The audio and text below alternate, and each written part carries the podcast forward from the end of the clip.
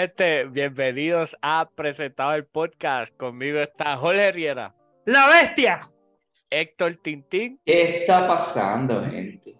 Y Anthony Fantauzi. Lo dio tiempo. Muchachos, mi casa no es tuvo, tuvo que, tu, hizo jogueó, Dale, tuvo que joguear. Dale 15 minutos, dale 15 minutos. Hay que atender porque No, ahora, no puede ahora- hablar. Loco, estoy fatigado ahora. Edita 30 minutos pa. y este que les habla es Víctor Avilés. Saben que este episodio, como siempre, llega gracias a Amazon Audible, la mejor plataforma de audiolibros. Si quieres saber un poquito más sobre eso y además apoyados presentados, quédese hasta el final para que tenga toda la información. Mi gente, Anthony Fantauzi está de visita en Puerto Rico. Eh, Anthony, sin mucho detalle, ¿cómo ha sido tu experiencia compartiendo techo, cuarto, cama y almohada con Jorge Riera? definitivamente es un es mejor roommate de lo que pensé. Nadie yo pensé que- Mira, qué positivo. dicho esas palabras. Qué positivo. No, iba a no, coger- espérate, espérate, espérate, espérate, porque no tenía mucha, no tenía mucha Sí, la, la expectativa era malísima. No, Este, o sea, ahora él te está pagando, te están aguantando. este, de, no, este, tengo, lo tengo de frente, eso no puedo. Ah, que te quedan dos noches. con Te una quedan dos noches del allí frame. y no tienes a dónde ir. Ok. Mm, mm, ok, ok, Eso- no, Pensé en el TikTok ese de que, eh, muchachos, conozcan a mi novia. Y, el- y el- y siguen añadiendo, siguen añadiendo cosas. Te- te- esa misma experiencia estamos viviendo aquí. Maro, hablando de, empezando allá, entrando de lleno. Habíamos, vemos el background de Tintín ahí, gente, si no nos está, si nos está escuchando, considere vernos en, en- YouTube para que tenga la experiencia completa. Vemos en el background ahí de Héctor Tintín un, un mamífero, un oso, lo que supuestamente Jorge Riera se escaparía sin, sin ningún problema. Bañado en perico, como decimos en Puerto Rico decimos perico, bañado en cocaína. Eh, mano, y hablando en serio, salió la película de Cocaine Bear. Habíamos relajado la semana pasada después de que estuvimos eh, hora y media hablando sobre las probabilidades de supervivencia entre un gorila y 50 personas. Eh, que gracias a la gente por el apoyo que he recibido. eh, No has recibido apoyo, by the way. Quiero que sepas que nadie te ha apoyado. no traes tu sugar coated. No, eh, no- conversación. no puede- Productiva en la que, tal como se esperaba, ninguna de las partes hasta el momento ha logrado declarar una victoria contundente. Eh, la gente, fíjate, yo pienso que la gente ha estado más tímida porque lo que me han enviado a mí es como que punto para las dos partes. O sea, como que nadie me ha dicho a mí, Víctor está loco, o sea, no tiene break. Yo, yo pero nadie, tampoco nadie ha dicho en ningún momento, este, Fanta Así, tiene la razón, pasado. porque nadie lo va a decir. Nadie lo va a decir. Na- o sea, yo no espero eso. La gente mordiéndose la lengua. O sea, 100% de acuerdo con Fanta. porque- Hay un argumento, el de Víctor no es. Hay otro argumento en contra que pues puede ser que tenga razón, pero el de no sé qué está diciendo Fanta. Mano, pero llevo llevo analizando que yo se lo dije yo, mira, vamos a hacer una presentación porque que necesito visuales, necesito números. Sí, o sea, Jorge, esto- para que gente, para que sepa, Jorge no ha dejado ir el tema. O sea, No. toda la mañana él tiene algún mensaje al respecto. todos los días yo he visto algún mensaje de Jorge alusivo a la, a la pelea de, de los gorilas. Y videos, me ha enviado un video bien lindo, este, ¿verdad? Amorosos de los gorilas, mostrándose eh, affection. Este, Eh, de hecho, él decidió ignorar cuando ChatGPT, que es Dios para él, le dijo que, que los 50 humanos podían ganar. O sea, Pero eso, cuando tú entras a ChatGPT dice, a veces se equivoca. mm, ahora, ¿verdad? Esta Ahora una de las esta es una de las veces. Vamos a que se acordar. Yo quiero que alguien tome un clip de este video para que la persona que depende 60% de la vida de Jorge depende de ChatGPT, gente. O sea, si ya si ChatGPT se desconecta, o sea, este hombre usted lo va a ver pidiendo dinero en la calle. Entonces, Me amparó la quinta enmienda, su señoría. los emails los email bajan de, de este scholarly level a, Me da a risa, middle school level. me da risa porque este fin de semana me meto eh, en un chat del trabajo y todo el mundo hablando de ChatGPT y yo, mmm, sobre el secreto. Híjole, el secreto, o híjole, sea, ¿Y qué, qué es eso? ¿Qué que es eso es ChatGPT. ¿Al- ¿Alguien tiene Eso- link? ¿Alguien tiene un link por ahí? Jorge fue a ChatGPT y dijo, ¿cómo puedo fingir que no sé lo que es? Copy, copy paste. Cálmate, respira hondo. Todo va a salir bien. Entre tú y yo, yo no te conozco, por favor. Toma mi información, libérame cuando sea así. Claro, pero obviamente el relajo estuvo bueno. Mucha gente nos ha dicho que, que le gustó la pelea, aunque no, no llegamos a una conclusión, lo cual es total, o sea, es un escenario bastante eh, difícil de, como que, ah, ya, sí, esta es la decisión y ya, como que hay, ha- hay muchas cosas. Eh, y obviamente no se vamos a pasar. encontrar 50 gente que esté dispuesto a, a Yo irse siempre, contra un si hay- gorila. si- o sea, yo sigo Loco, en mi fácil. sección de que Y- si es por el Musk. beneficio de la humanidad, si es por el beneficio de la humanidad, lo- los, humanos vamos a ganar. Si es por ganarme mil pesos, pues perdimos. Mira, mira, Elon Musk pone el chip ese en la cabeza y, y le fríe la parte del cerebro que tiene miedo de morir. Y ya. Como Me- quiera. enemigo, me el interesa. enemigo, tú dices. Yo, ok, pero eso es solamente en ese aspecto o podemos encontrar Hay- otros use cases. y, y funciona con 666 neuronas. Ese era Mata. Claro, y el, el- ah, obviamente salió el tema porque estábamos hablando de otro animal fuera de, de su conciencia, tratando de matar. Y es la freaking película de Cocaine Bear, que la, la, prom- la mencionamos la semana pasada de que iba a salir esta semana. Salió en las salas de cine, fin de semana, la- ¿fue fin de semana largo? Sí, el, fin de semana. Yo estoy medio confundido. No, no fue largo. Largo fue el de Ant-Man, perdóname. Este, eh, no fue fin de semana largo, salió. Y la película eh, quedó segunda en taquilla al lado de Ant-Man y hizo como 15 millones más de lo que se esperaba. Eh, overall, la película hizo en el fin de semana 30 millones de dólares, eh, que pasó la expectativa de 15 millones de dólares que tenía, con un presupuesto de 30 a 35 millones. Eh, obviamente usted sabe que, como le hemos enseñado aquí, para que la película, para que esa película haga profit, tiene que hacer entre 60 a 70 millones de, eh, de dólares. So, va en buen camino. En tres días ya hizo 30 millones de dólares. Usted sabe que las películas del cine generalmente duran eh, mes y medio, dos meses. Este, so, rompió con todo. La gente, Sí. la gente vio un trailer donde un oso come cocaína y se vuelve un serial killer, empieza a matar gente y dijo, ¿sabes qué? Esa es la película que yo voy Y a by ver". the way, ah, puertorriqueño, ¿verdad? Porque se sientan orgullosos, fue en el zoológico Mayagüez. Este,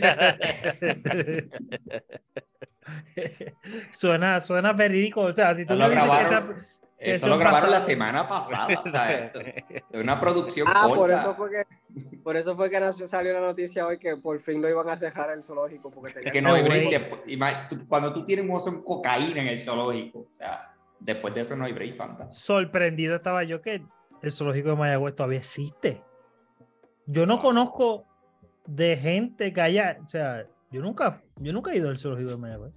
Pues tú, Mm, tú, tú eres un nene. ¿Alguien ha ido al zoológico de Mayagüez de nosotros? Yo he ido- to- todos nosotros hemos ido al zoológico de Mayagüez, excepto tú, que comes nuggets sin salsa. Que Yo creo que yo por- fui bien chiquito. Yo no tengo recollect, no, mis sobrinos, mi, mi 15 ahijados, ni, no he escuchado nunca a nadie decir, eso estaba todavía operando. Pero más jóvenes que tú no hay break que vayan. Eso lleva tiempo cerrado, también. Bueno, Tinti, pues mala tuya, que eres viejo, no sé qué quieres que te... ¿Qué te puedo decir? Oye, Mira, pero hablando, circling back to, to el oso empericado, para ver si YouTube no nos censura este fin de semana, esta semana. Otra vez. Este, Otra vez, este, la película tiene buenos reviews, o sea, bueno. va- Vamos a calmarnos, vamos a, a- calmarnos. vamos a, o sea, piensa en el título de la película y la premisa de la película Y esa es la película. Piensa que- en la película que está, que, piensa en la película que, que están criticando y qué, qué gente va a ver en la película y qué gente la va a criticar. Ya Es cuestión, de todo. es cuestión de expectativa, definitivamente. Este, cuando tú ves un trailer que te dice, esta película te vas a reír, es insane. O sea, como que la idea en sí está al insane. Como que un, un- un oso se me comió cocaína de que cayó de un avión tras que estaba traficando droga en los 1985. eh, y ahora el oso está en un rampage matando eh, guardabosques, turistas y bla, bla, bla. Ah, y de repente al final te dicen basado en una historia de la vida real. Eh, pues tú ves, tú ves eso y, y obviamente tú no esperas como que ah, quiero tener, quiero ver, quiero ir y tener una experiencia con mi condición humana. No. Quiero reconocer, eh, quiero, quiero concientizarme en lo que significa eh, mi lugar dentro de la naturaleza y lo que implica. No, usted va a reírse y a ver, a, a ver lo que el demontre de oso va a hacer. Eh, El- en, en IMDb tiene 6.5, que para contexto, Ant-Man tiene 6.5. No estoy seguro si me siento. 200 Yo- millones yo de no he visto- dólares, no pude 35 ver- de. No pude ver la película este fin de semana y estoy, estoy seguro que fue mejor. Que, que- Mira. Al- a lo último, ¿el oso lo mata la hormiga o qué? Porque- este, y en, y en Rotten Tomatoes, al principio tenía como 45%, algo así, pero ya ahora está, los reviewers tienen 70% y de la audiencia tiene 35%. So, una C, yo me gradúo con eso. yo, yo paso la clase con una C, so, no, me, no me quejo. Yo la fui a ver este, el, el jueves eh, y no había mucha gente en el cine. Eh, digo, o sea, obviamente jueves. eh, pero la gente que estuvo allí, yo te puedo decir 100% que se la disfrutaron. O sea, yo escuché a la gente riéndose eh, a carcajadas. Yo personalmente no me estaba riendo a carcajadas. Yo, la película me dio un montón de momentos de... O sea, tú sabes, tú sabes- Reels, reels de Instagram. Como que, esa, esa, como que... O sea, cuando usted se ríe, pero lo que hace es botar eh, aire por la nariz. Eso fue lo más que. Creo que hubo un momento que me sacó una risa, en verdad. Este. ¿Me, me la estás recomendando o no me la estás recomendando? Es, es difícil. Si, si ya. Para mí, yo lo digo de esta manera: 100% es la película que viste en el trailer.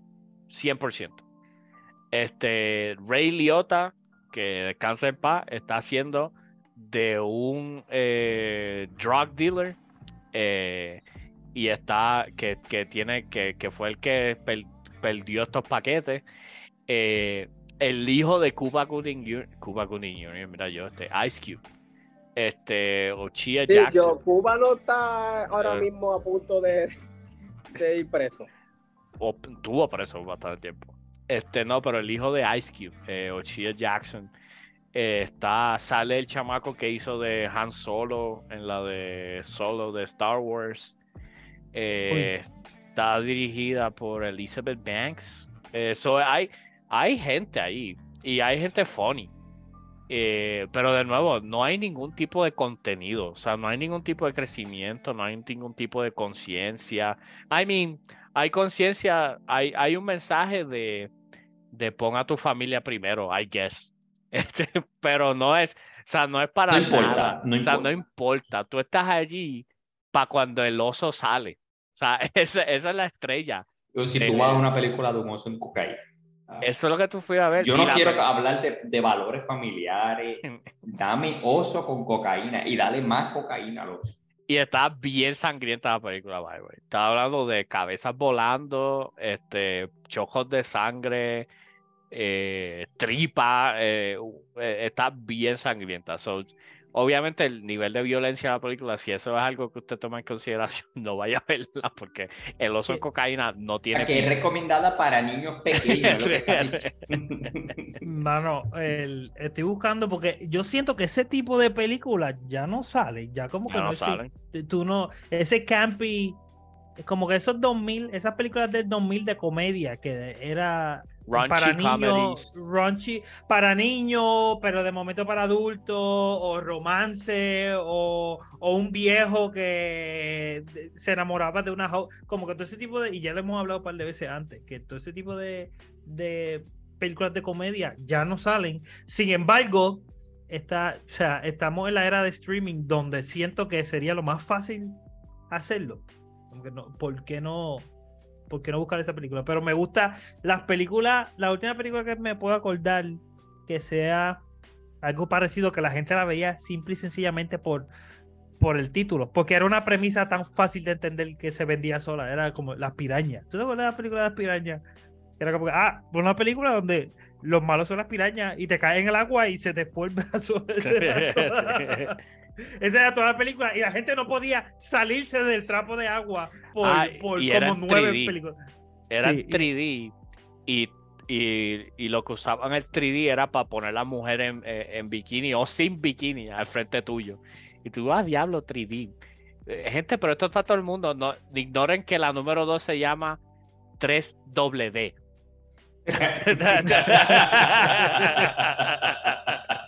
La cosa es que eso lo hicieron Tú sabes unos que- padres divorciados. Padres divorciados. Como que un, un, un, un tipo que se divorció que tiene. sabes que- Eso. ¿Qué, mo- qué move más Harvey Weinstein? Es llamarla a tu película Pirañas 3 doble D. Loco, el.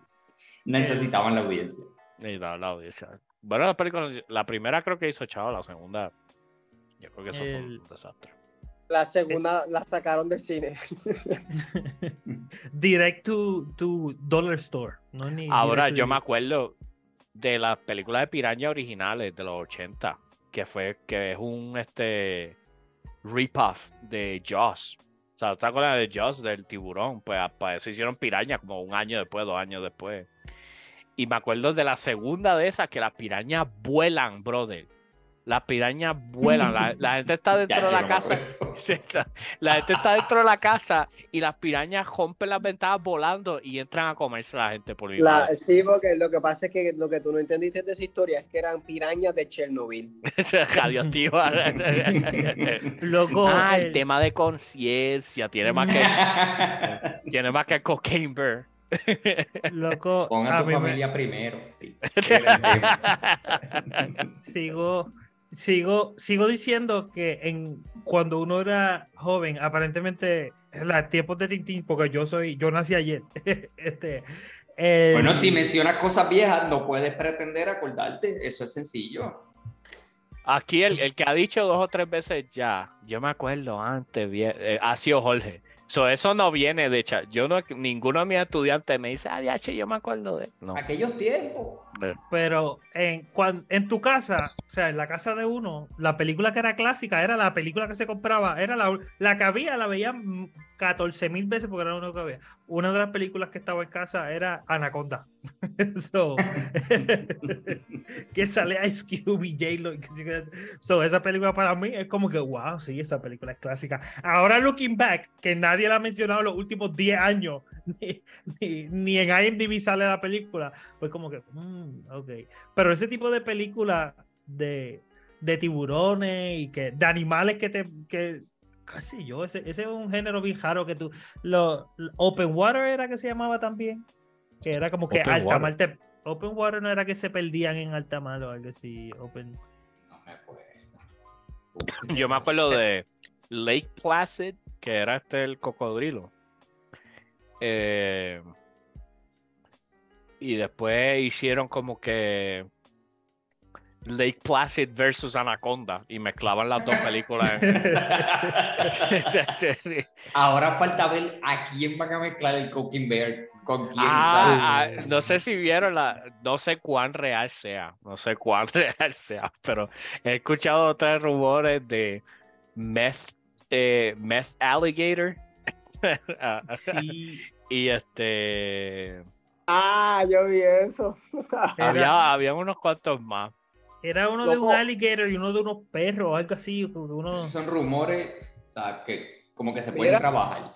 ¿Cuán, cuán Pero- cierto sea? No, te estoy, no estoy seguro. ¿Ustedes se acuerdan que había una de un perro? Que era un perro como, como Ah, pero de Beethoven. Beethoven. Beethoven es una película linda, fan. Bueno, no, pero estaba hablando de. Cuyo. Cuyo. Sí, había un perro que mataba, que era como Beethoven. Literalmente yo creo que era el mismo perro de Beethoven, pero mataba gente. Sí, esa es de Stephen King. Es un, lib- un- un libro bastante famoso de Stephen King, Cuyo. Este, y Mm. sí, literalmente está, el- la premisa es que el. Ah, sí, que el pejo le dio Javia. Lo mordió algo que le dio Javia. Y literalmente la familia se quedó encejada en el. en el- Carro. En el cajo. Y literalmente el pejo estaba jodiendo el cajo. Este, esa sí era scary porque, porque el, el pejo estaba bien grande, by the way. Y bien baboso, lo, lo Bien ponían bien baboso, bien O javioso. sea que van a enfrentar a Cuyo con, con el Bear. Yo le voy al oso. Después de ver la película, bro. Lo esa- ese Mira, oso ha hecho unas cosas. By the way, quiero decir que ayer, dentro de todo esto de las cosas que Jorge nos deja ir, vimos ayer un video de un oso cogiendo detrás de unos perros. Bro. Eh, no sé cómo se escaparon los perros. Debe, debe preguntarle. Pero está Y atención. fíjate, ellos corren más lento que tú, Ole. Mano, sigo diciendo, sigo diciendo. Hoy estaba cogiendo y yo corriendo, o sea, a mi paso de que me estoy muriendo, yo como quiera quiero pensar que me puedo. Algo haría. Es que no sé, no sé. Eh, Tengo que, Loco, tengo que aceptarlo. y el oso, el oso, literalmente alcanzando a dos perros. Sí, y yo, y un perro puede ser rápido. O sea, eh, pero ese oso iba volando. Yo no entiendo. O sea, literalmente, pero ¿qué Toda película la- era esa? Yo no sé la, fi- la, la fisiología de un, de un oso. Son mira, bastante leyes de la física. Mira, la- la- la- las leyes de la física y el oso a esa, o sea, no, no estaban funcionando. Como que él había un glitch en el Matrix que el oso literalmente estaba corriendo igual que el perro. O sea, literalmente. Sí, pero ¿Cómo? pe- los pejitos son bastante chiquitos, no tienen mucho músculo. Como yo creo que un oso por ciento del cuerpo es más músculo que. que... ¿Cuál era la velocidad que alcanzaba el oso? La otra vez lo estábamos 35. Ah, lo- 35. sí, el oso era 35, 22. era Ah, contra de nosotros que corremos a 30. Luego, este- Usain Bolt no coge a 35. Por nueve segundos. y eso es un outlier. O sea, ya él es un outlier. Sí, o sea, él es él- literalmente el hombre más rápido del mundo. Pero el humano más rápido en esta tierra hoy no se escapa un oso. Eso es lo que no entiendo. No entiendo, Eso no me hace, eso no me hace sentido. ¿Por qué no todos tenemos escopeta? Por si acaso nos aparece un oso. Porque es que. Mira, donde yo vivo, donde, donde yo vivo, yo no sé dónde tú vives, pero donde yo vivo, sí la gente anda por ahí con escopeta. A eso iba, a eso iba. Pero en Puerto Rico tampoco tenemos que estarle pendientes a este tipo de animales. O sea, porque no, no ahora. hay on the wild en Puerto Rico. Hasta el momento no han llegado. Ahora mismo estamos luchando. Pero gracias a Dios tenemos los hermanos que, que matan cocodrilos. Yo no sé.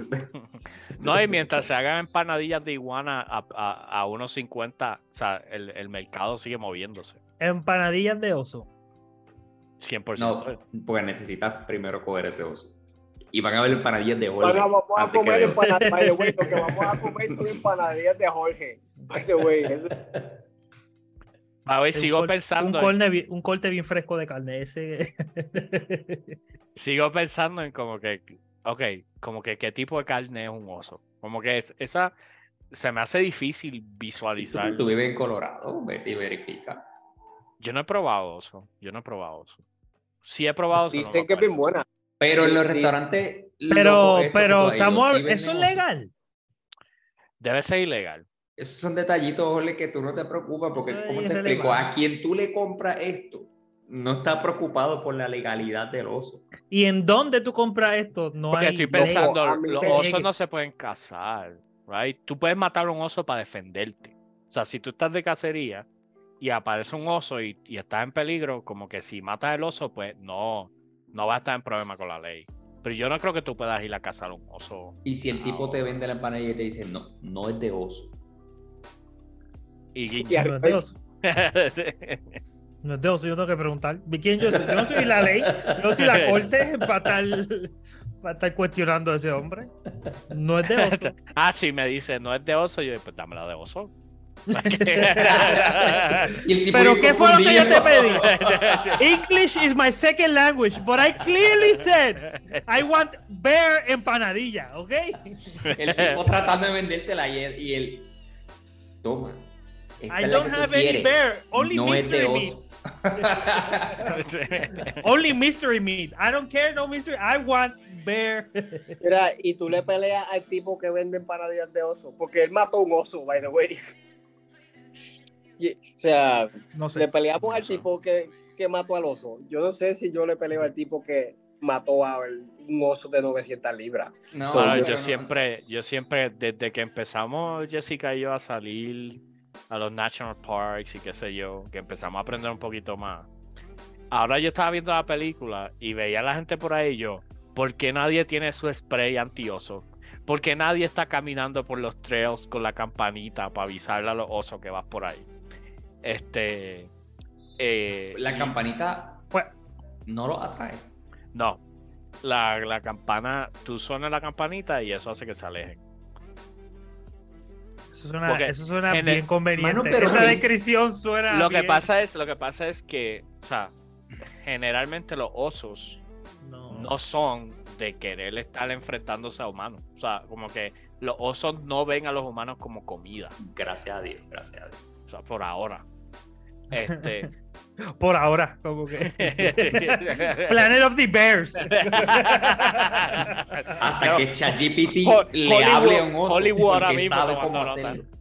ChatGPT sabe cómo, hacerle, cómo hablarle a un oso un día y le diga, mira, tú, tú no le la campana. Es para que vayas, para que Es- busques comida. La- que la comida te servía, papá. Pero sí, no, la, la campana es para alejar las cosas. Eh, y generalmente también parte del razonamiento es que la campana va a hacer que la que cosas que quizá el oso fuera a atacar se alejen de ti también. So, por ejemplo, si hay un, un- una liebre, un conejo, algo así, pues tú suenas la campana y, esas cosas arrancan por ahí. Este, so, técnicamente alejan algo que podría acercar el oso a ti.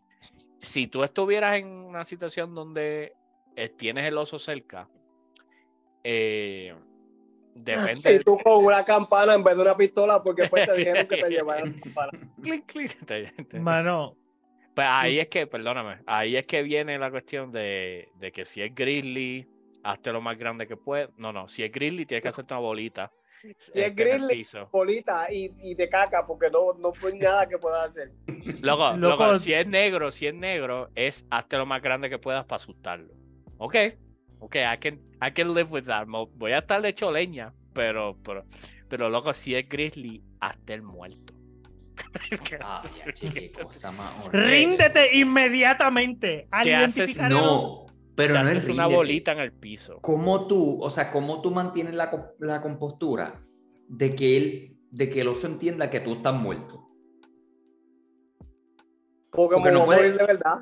O sea, cuando uno morí. está asustado, Exacto, cuando uno está asustado, tu heart rate sube, so tú te eh, eh, está este eh, Pero va a subir tanto que te vas a desmayar. Porque es, es lo que yo estás buscando aire y tú te puedes tirar al piso, estás cagado. O sea, ¿cómo tú mantienes la compostura de no, de no mirar tan siquiera? O sea, te tiraste al piso, estás así. No, no puedes mirar para donde está el oso. O sea, pues no te puedes mover. Cualquier tipo de mo- movimiento lo va a traer. ¿Verdad que me coma de una y ya está? Yo no quiero pasar 30 segundos así. Me tiro para encima de él mejor y ya. Realmente, Pues por eso, eso es lo que no quiero es- hacer. Ajá. El consejo es, hazte una bolita en el piso y trata de proteger tu órgano. ¿Sabes cuál? Hay bien pocas situaciones en tu vida donde tú tienes que estar consciente de que, brother, tengo que proteger los órganos, que si no me muero. ese, Sí. ese es el, el- El consejo de presentado es vaya de cabeza hacia el oso. Usted lo ve Corra Dios- para él, corra para él. Trata Dios de no abrazarlo. quiere. Trata de abrazarlo. Dios no quiera y hay una cámara en el monte y así, o sea, va a haber va a haber cuatro minutos de video de el oso jugando contigo, tú haciéndote el muerto y de momento te come y te no tienes que irte Abrázalo, correr. o tratar de escaparte o irte a los puños. Y usted no sabe garete. si usted lo abraza, quizás el amor nosotros no somos prevalece. profesionales so, so- zoologists, ni le estamos dando consejos. No, no, este, no, pero usted no sabe. Ah, lo que estábamos hablando ahorita, los valores siempre van por encima y usted, ¿verdad? El amor puede prevalecer. Dele si un usted abrazo está en esa situación, si usted está en esa situación, ponga a su familia primero. y, Y usted ahí vaya. sí que, Bueno, mano, Abrace al oso, abrace al oso. Yo le recomiendo que lo abrace. El amor prevalece. Estoy seguro de eso. yo he visto, he visto, obviamente he tenido la experiencia de ver oso en la naturaleza. Y Víctor aquí en el patio. No aquí, mano, porque aunque yo estoy en Colorado, no estoy en un área que esté cerca de, de donde ellos puedan estar. Pero sí sé de áreas donde, mira, hay un oso allí, bla, bla. Y obviamente la gente debe saber como que, mira, si hay un oso por ahí que están comiendo por ahí, los, los cogen y los matan. Porque el hecho de que de que no tengan miedo de estar entre las personas, pues es como que no le podemos dar break, no se puede reintegrar. So, por eso es que son tan explícitos cuando la gente va a los parques y eso, que le digan, mira, no les des comida. Literalmente no les des comida, porque cuando, cuando les das comida les estás enseñando, es normal estar entre humanos. Y cuando un animal, no tiene que ser un oso ahí, o sea, los bisontes y todas esas porquerías, este, cuando esas cosas aprenden que es normal estar entre humanos, empiezan a estar entre humanos y de repente ahí aplasté, aplasté a tu nene. Como que literalmente los, los videos de nenes volando en Yellowstone, dando vueltas en, en- en- en- en el aire porque se querían tomar una foto con el bisonte. Pues de ahí vienen, mano. Mano, el que- que el video de el video del rinoceronte y, y el muchacho y la muchacha en el carro que la muchacha está gritando el nombre del tipo y que se supone que haga el tipo que está. Eh, o el, ayer vimos que dos gorilas estaban cayendo a pescosar, pero Flow Dragon Ball Z. Y la gente gritando, Where's the zookeeper? ¿Qué se supone que ellos hagan? ¡Ey! ¡Ey! ¡Me suspenden! ¡Suspende! ¡Coco! Acabo, yo te lo había dicho ya, yo te lo había dicho la semana pasada. Este geladito yo no lo voy a soportar aquí. Eh, no hay guineo hoy, no hay guineo. No. Loco, la- pues, loco, pero era tan exagerado porque los gorilas, no, no, no, Víctor, yo siento que esto literalmente es aún más importante para el argumento porque el gorila estaba cuadrando y bloqueando los puños del otro gorila, loco. lo que llevo diciendo, que o sea, no es como si el gorila nunca, no es como si el gorila no fuera primitivo. Y lo único que hace todos los días, él hace tres cosas. Dos de las que no puedo mencionar en el podcast. y una es pelear, comer y pelear. Ya, yo no voy a hablar más del tema. Si, si voy a si voy a mencionar algo, es que lo que hablamos después de- del podcast fue que hay otras maneras en que los humanos pueden pelear que son menos honorables y que yo no puedo mencionar en el podcast porque a YouTube no le gusta. Pero yo quiero que la gente sepa que sí, yo pensé en eso, pero no lo dije. Y esa es la. Antes de que se vayan los ojos, se fueron otras cosas. ¿Ok? Lo que pasa es que lo, lo, los gorilas saben eso, porque llevan peleando con otros gorilas. Loco, como cogió el raccoon, eh, hacen así, ¡uh! lo tiran como frisbee. Aunque un raccoon uno lo tira como Sí, frisbee. exacto. sí. Espérate, espérate, Yo he visto loco, raccoons tirando raccoons como frisbee. loco, loco, y de momento el, eh, un gorila tira un puño y para esquivarse del otro gorila, literalmente y brincó y he tumbled and rolled. Literalmente, lo- o sea, no podía describir lo, lo ágil que era, como que, ah, el, ah, no me va a dar, brincó y dio una maroma, como que, y yo, ¿qué es esto, loco? Y de momento coge al otro gorila y lo tira como si fuera un raccoon también, y yo, ¿qué es esto? No, pero tú, lo, lo que pasa es que dos tipos en la cabeza dándole, mira, ok, circling back a las historias de Víctor en el monte. ¿Ustedes se acuerdan ese primer como dos años de Víctor en Colorado? Que era a las 2 de la mañana. Me fui a caminar en el monte.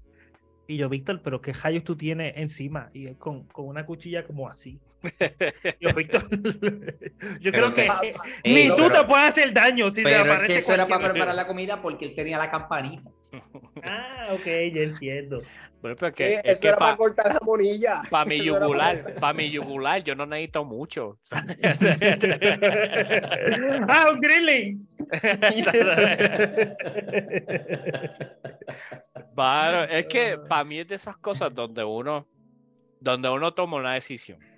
¿Cuán likely es que esto me vaya a pasar a mí aquí? Víctor, tú te conoces las vidas. I know, que I know, yo soy tenido? Avilé, yo soy Avilé, so, so, literalmente eso, eso es una, entonces sacarte la loto al revés. Este, pero sí para mí esa cuestión de que, ok, hay tantas cosas que yo puedo explorar. El hecho de que sea de día o de noche no cambia mucho la experiencia, de hecho, o sea, este, es menos likely. Eh, sí cambia el hecho de que, pues, si pasa algo, ¿quién me va a ayudar? Este, los, los que están Sí, no fumando, sé si cosas indebidas en el lago. Yo no sé Este, si tú sabías que los lobos salen a cazar de noche y nunca están solos. En, en Colorado casi no hay lobos. Literalmente, en, la- en las últimas elecciones, pas- eh, en la- li- sí, mira por dónde voy. En las últimas elecciones había una, una proposición donde era yes or no a, y- a meter más lobos en los montes de Colorado porque los números estaban muy bajitos. So querían soltar lobos salvajes en, en, en los montes de Colorado para crecer la, la... Sí, La yo población. voto sí. Ah, yo sin, sí, sin 100%. ningún contexto. Ese, o sea, siento que la respuesta es sí. Sin ningún contexto. Sí. Porque Estuvo, estuvo close porque los- sobrecitos de, de cocaína. Estuvo close Más lobo los- y a más los bolsos por ahí. a los farmers no les a los farmers pierden ganado eh, de vez en cuando por los eh, osos. Ok. So, por eso era un poquito controversial. Y Pero- la gente hiking, hay un montón de gente hiking en Colorado. Un montón. Sí, pero pues, o sea, lo- lo- lobos, o sea, los lobos los tirarían en esas partes que es, o sea, súper, súper lejos. Este Colorado es bien grande. O sea, los Rocky Mountains y todo ese revolú por allá. O sea, a mí me gusta explorar todo eso, pero yo no, yo no he explorado un por ciento de, de, de todo ese revolú. Este, eso es como que, no. I guess. Mira, yo, yo sé que es bien grande porque yo estaba como a 8000 pies y montado en un teleférico subía como 20 minutos. So- solamente subiendo. Y subiendo y subiendo y de momento, si te tropezabas y te tratabas de levantar, no tenías el oxígeno para poder pararte. no. Con el oxígeno, la gente no se lo cree. Pero literalmente, como es tan alto, tú, no, tú respiras y sientes que no estás respirando. ¿Sabes qué, Eh, qué es eso? ¿Sabes qué te pasé durmiendo? Loco, me levantaba durmiendo. Y tú como que loco, me hace falta el aire. Y literal, No hay. y sentir que no estás, no estás respirando. Loco, Eso me pasó ahorita cuando llegué de coger de- de aquí.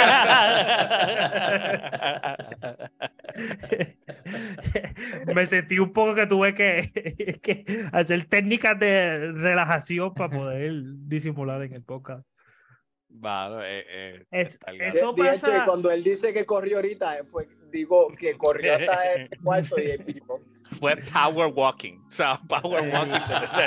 El- eso pasa en, en la urbanización normal, por ejemplo, donde tú estás, Víctor, o solamente en las montañas.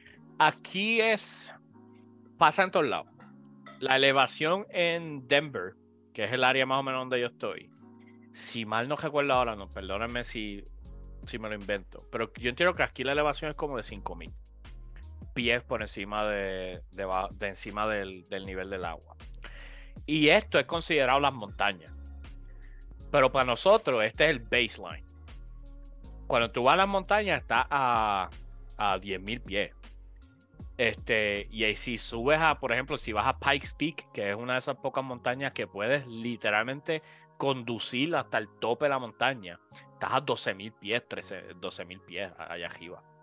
So, literal- o sea, En el carro dándole pase a los aviones para que. bueno, yo he ido, yo he ido en julio, en julio, al tope de la montaña y está cubierta en nieve. O sea, está en- hace frío, tienes que bajarte con abrigo y todo. Como el festival del frío ahora en Ajunta, que pasó este fin de semana. Es, que es lo mismo, lo mismo, la misma cosa. Tú puedes llegar en Ajunta en cajo, este, y había gente allí con coat y cuánta cosa. Es, es, es bien similar. Puerto Rico lo tiene todo. Para Claro, dar pero- contexto, para dar contexto en cuanto a la altura que Víctor estaba mencionando above sea level. Eh, aquí pa- para Puerto Rico el, el pico más alto es el, el de Jayuya, creo que es. Este, y son sobre 4.000 pies. No recuerdo bien el número, pero debe estar por ahí. Este, so, sí, y Denver, que es la ciudad, o sea, Denver es la metropolitan, es, es literal la, la urbanización, todo está a 5200. estamos, estamos más o menos ahí.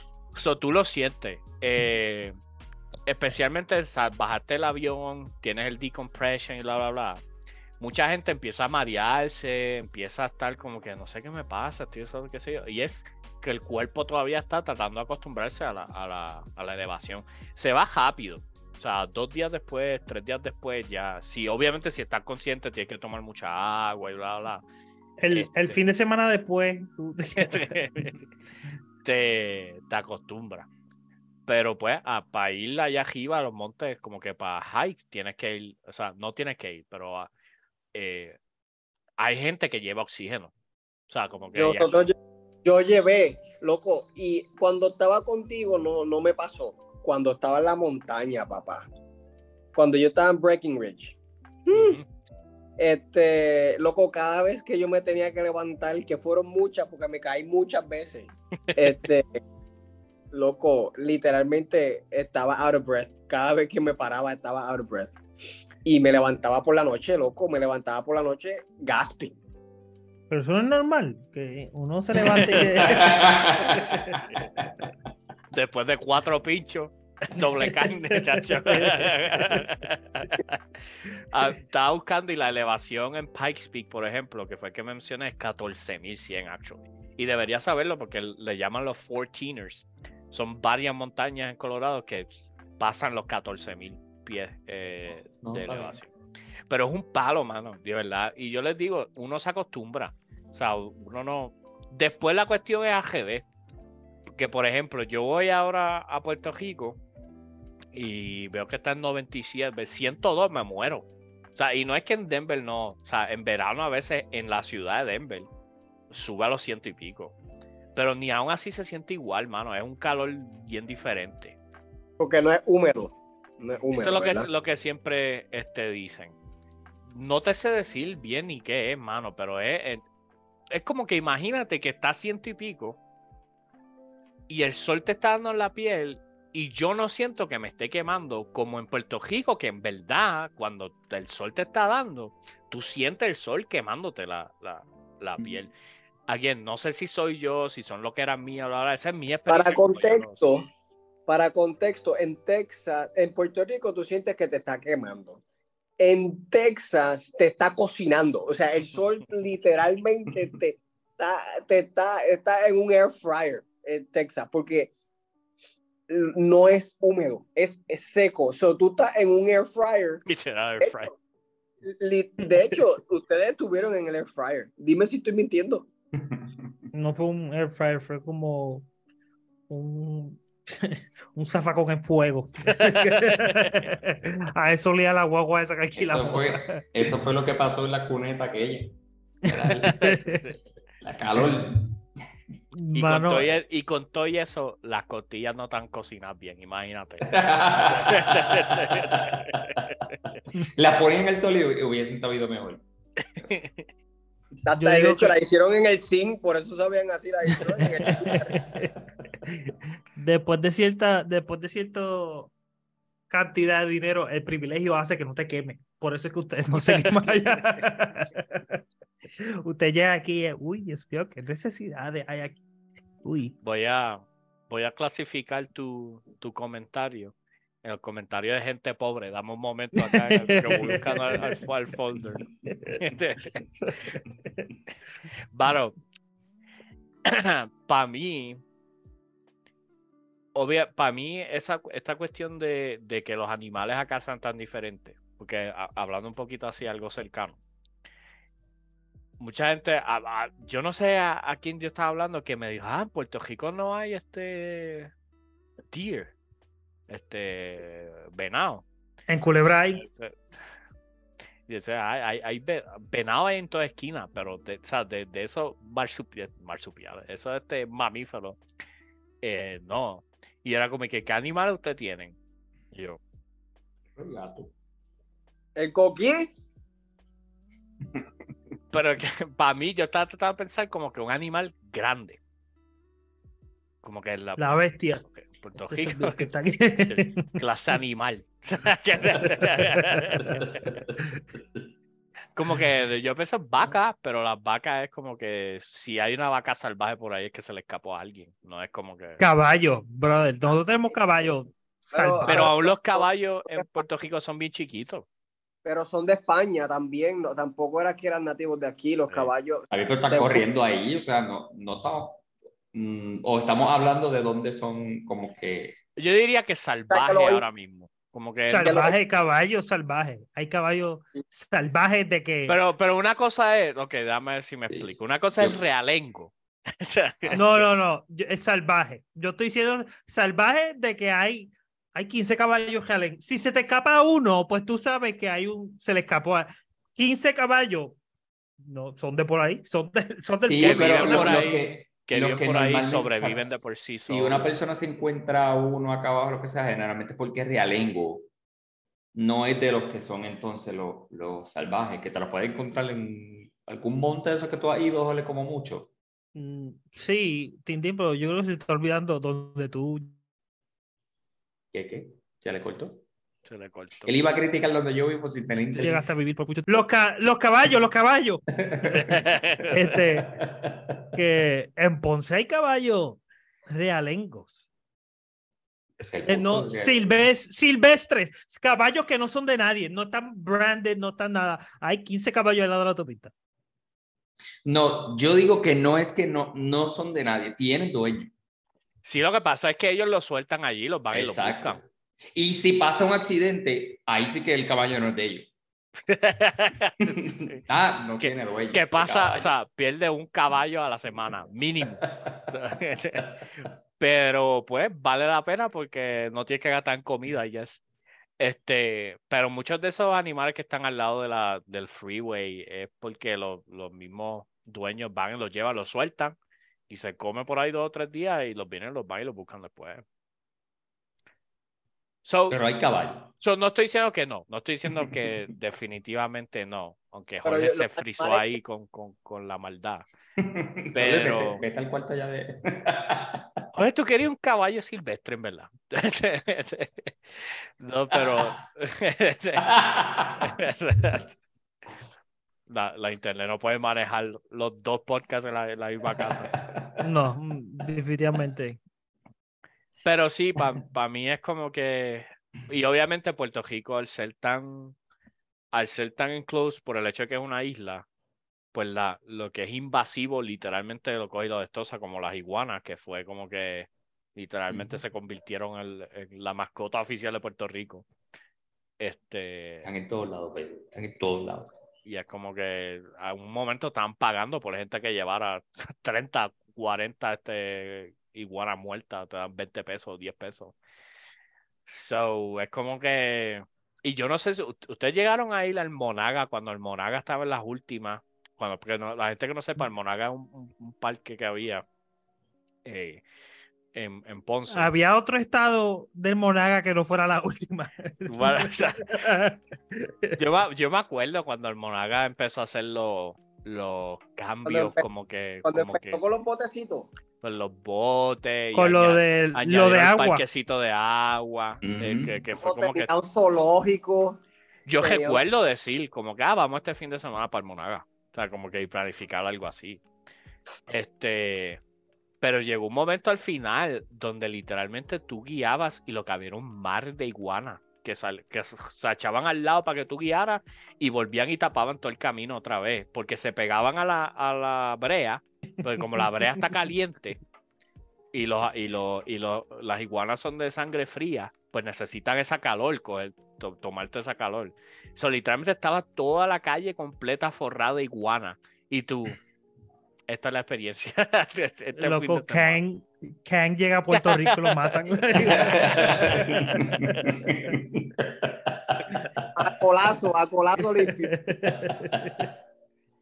Gracias, porquería. Y, y Wonderman, ese sería el de. Ay. Yo, eh, hablando de cositas así que vimos, va- lo voy a traer, vamos a ver cómo va.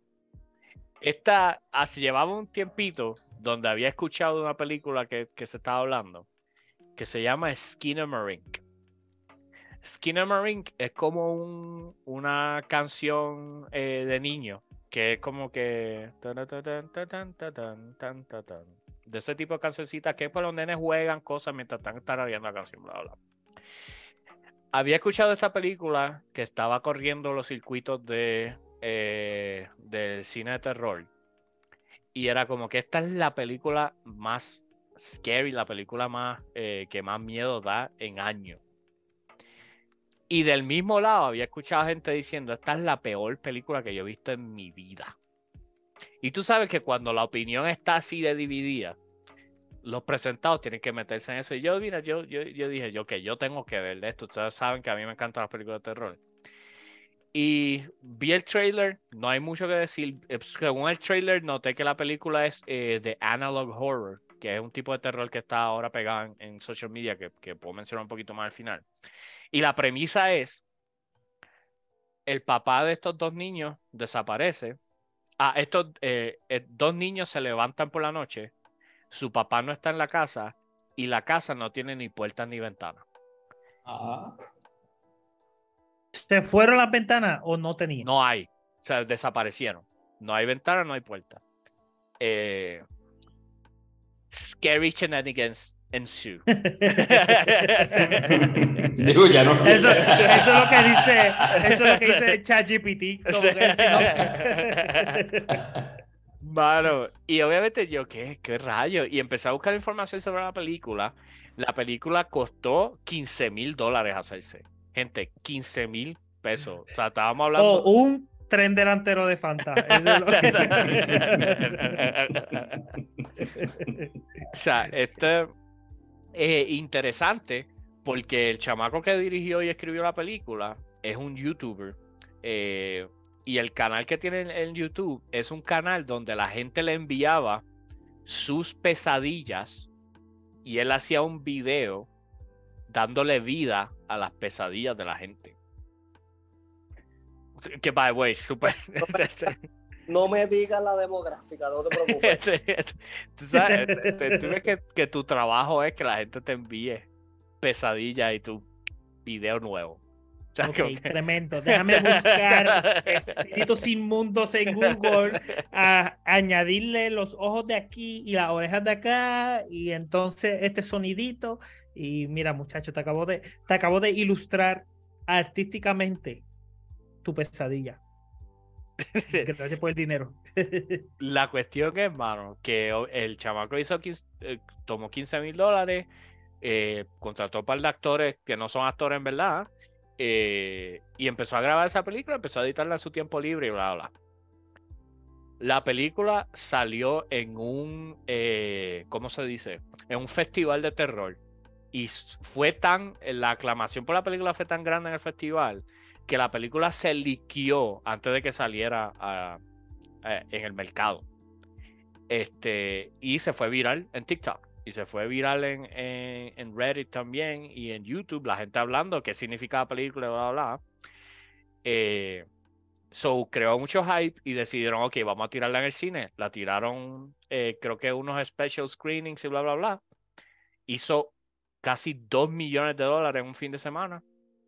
eh, con una inversión de 15 mil dólares. so, de Habrán cuando, recuperado el bolle. cuando hablamos, siempre le decimos a la gente, ¿por qué siempre salen películas de terror? Porque siempre van a haber películas de terror, porque son las más baratas de hacer y la posibilidad de que tu, tu inversión de 50 mil pesos, 15 mil pesos, se convierta en un éxito de 100 millones de dólares como pa- Paranormal Activity, o se con- convierta en, un- en- en un suceso como, ah, este, la del bosque de la bruja, la de Blair Witch, Blair eh, Witch. Project, eh, son bien, bien altas. Lo- Loco, la cosa es que literalmente el medio está hecho perfectamente para esto, porque en, en terror, tu imaginación, por más miedo que dé el, el- el espíritu inmundo, tu imaginación va a hacer que dé más miedo todavía. So, Lo- mientras lo menos lo no verlo. enseñe, lo mejor es no verlo. Mientras no lo enseñe, peor te vas a seguir imaginando con una tensión. O sea, mejor es la película, porque nada. Ah, y para de la película de terror. Ay, se movió, abrió la gaveta, diantre. Y eso era, eso era 15 minutos. 15 minutos de Paranormal Activity. Era que abrieron gavetas, que las gavetas se abrían, la puerta sonaba, una sombrita hacía como que una sombrita se No, no, movía y, del y lugar. los lips de la lógica, como que, ah, diantre, se cayó la gaveta. Voy a comprar un Ouija. Que Sí. Hay un espíritu inmundo en este hogar. Déjame hablar con él a ver qué es lo que él quiere. A ver qué Ah. quiere. Te- amanecí aru- aruñado de aquí. Voy a hablar con el pastor. O sea, como que- Recuerde, ninguna de esas cosas que usted ve es la solución. Y ya le hemos hablado antes, yo le he Queme dicho, la casa. Cuando, cuando usted pasa eso, usted entrega la casa, pues eso ya no es suyo. Eso, ganaron. Felicidades Sí, que ganaron. Usted le entrega y busca otra casa, gente, si hay casas de más, ¿cuál es el punto? O sea, Bueno, no hay casas de más, pero con todo y eso, con todo y eso siguieron ganando. so. hay un puente allá abajo, va a estar mejor que en esa casa. Mano, pues Skinner Marine salió del cine, la verdad, no tuve la oportunidad de poder verla en el cine, fue un fin de semana eh, nada más, pero yo sabía que iba a salir en Shudder, que Shudder es el Netflix de terror. Eh, y yo tengo... Out a Víctor, que Eh, tiene uno de los cinco personas que tiene. Brother, Shudder hace un montón de chavos, mano, porque es que la gente que le gusta las cosas de terror, le encanta la cosa de, de- de terror. Y llevaba un tiempo que decía, ok, la tengo que ver, la tengo que ver. Pero mira, llegué, llegué ese día temprano a casa, como a las 3 de la tarde, y la puse. Y de repente la película es súper oscura, loco. Súper oscura, obviamente. So, era tan oscura que veía las ventanas atrás. Y yo no puedo así. So, yo dije, ok, la tengo que ver por la madrugada. Mm, no, va, ese- viste, es que esa es la lógica que usan en las películas de terror. Eh, Ahora no, acabas de criticar esa misma lógica. Y no hace sentido eso, no hace sentido. Es que si la veo, la veo a las 8 de la noche, 9 de la noche, pues que pasa un Bueno, cajo, una luz No la la ves, ventana. no la ves, Víctor. La respuesta es que no la ve. Estuvimos jugando Call of Duty los otros días. Muchachos, por favor, ayúdenme que no puedo dormir. Víctor ha tenido problemas para dormir como 10 años. Y, y hagan la- le encantan las películas de terror. Mm, ay, A ve, las 3 de la No, mañana. a No 3 de la veo mañana. problema. no, no No, hay no. relación entre hay esas relación. dos cosas. Luego, mis hermanos y yo nos quedábamos despiertos hasta medianoche para ver qué película de terror iban a dar los miércoles de la noche en, en la televisión, porque había un canal que tenía películas de terror toda la, como que cierto día a las 12 de la noche. Y eso era como que, esa era tradición de, no- de nosotros, los tres sentados viendo películas de terror por la madrugada. La cuestión es que estábamos jugando Call of Duty, pasándola mal. O sea, ese día lo peor que me pasó no fue Skin of Marine. Ese- lo peor que me pasó fue Al-Mazra, de la RPK. La cuestión, hermano, que eh, voy a la sala, son como las 11 de la noche, digo, ok, estamos ready. Seteo todo, pa, la pongo. Y ustedes saben cómo soy yo. Yo no hay celular en la mano, no hay nada. Esto es literalmente a ver toda la experiencia. A, a- a Puedes llamar al 911 ni nada. Ah. Y, mano, No estoy de acuerdo. la película es super artsy. Les voy a explicar todos los detallitos así para que usted vaya formando su idea de si la debe ver o no. En la película, no se ve la cara de nadie. Excepto en un momento. Y es por una razón que se ve la cara. Foto, foto, foto. Toda la película está hecha con cámaras viendo otras cosas. Literalmente yo nunca había pasado tanto tiempo mirando una pared. Mirando un marco de una puerta abierto que da para el pasillo y no se ve lo que está en el pasillo. Una cámara que está dando para una linterna, para una lámpara. Eh, una cámara que está mirando el televisor. Como que en ningún momento se ve ninguno de los personajes ni nada. Tú estás, tú eres, literalmente tú eres una mosca en el cuarto y la historia está pasando y tú estás escuchando la historia, viendo la historia desde desde el lado, desde atrás, desde abajo, pero nunca eh, no es una película donde tú estás viendo personajes que entran en escena. No. Tú eres una mosca en la pared. Y literalmente la película es súper oscura, como eh, eh, mencioné, de que literalmente yo nunca había pasado tanto tiempo mirando la pantalla y mirando a todos los lados de la pantalla para ver en qué lugares que va a salir la mano del demonio a llevarse a la gente o, qué sé yo. Porque es tan oscuro, pero tú sabes que hay algo ahí, esa es la cuestión. Y según tus tu ojos se van acomodando a la oscuridad, pues tú empiezas a ver más y empiezas a ver más y empiezas a ver más. O a veces ves algo que no está ahí. Sea, como que tú, Acuérdate que hay una parte del cerebro que está tratando de encontrar significado en las cosas, así no haya significado. Como que por eso es que cuando la gente ve las nubes, dice, ah, mira un caballo, mira tal cosa. Como que esa parte del cerebro que está entrenada. No me ven por ahí caminando en la calle, mira un caballo. Yo sé lo que te gritan a ti por la calle, pero no vamos a, vamos a entrar en, detalle. Está grabado, hoy tenemos, tenemos evidencia, pero eso son otros. Es otra película de terror. Y, también cuando, cuando te imaginas, loco, cuando tú te estás imaginando lo que está, loco, qué peor es. Lo, ellos, ellos usaron esos 15 mil pesos para traerte un espejo donde tú estás viendo, tú te estás viendo a ti mismo y tú tengo algo detrás, o sea, peor todavía. ¿Sabes qué es lo malo ahora mismo? Que yo estoy escuchando a Anthony ahora mismo, pero yo lo escucho en la sala y escucho como que algo a ellos. So, hay una voz extra en mi casa que no conozco. so, Demonios. No voy a dar spoiler, obviamente. Y la película es rara al nivel de que mucha gente termina de ver la película y no sabe qué pasó. O sea, la cantidad de videos que hay en YouTube ahora mismo explicando la película. O sea, literalmente explicando el plot de la película. Es intensa. Y los videos están los millones y millones. Este, bueno, Jorge, tú sabes este eh, Game Theory, Film Theory eh, zumbaron un video hace como dos días, yo creo. Este, tratando de explicar.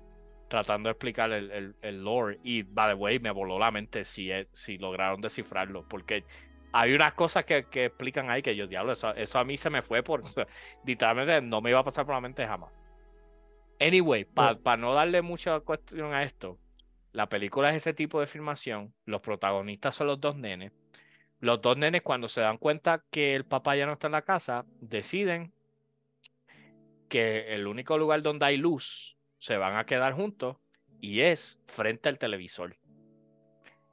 Eh, y de repente,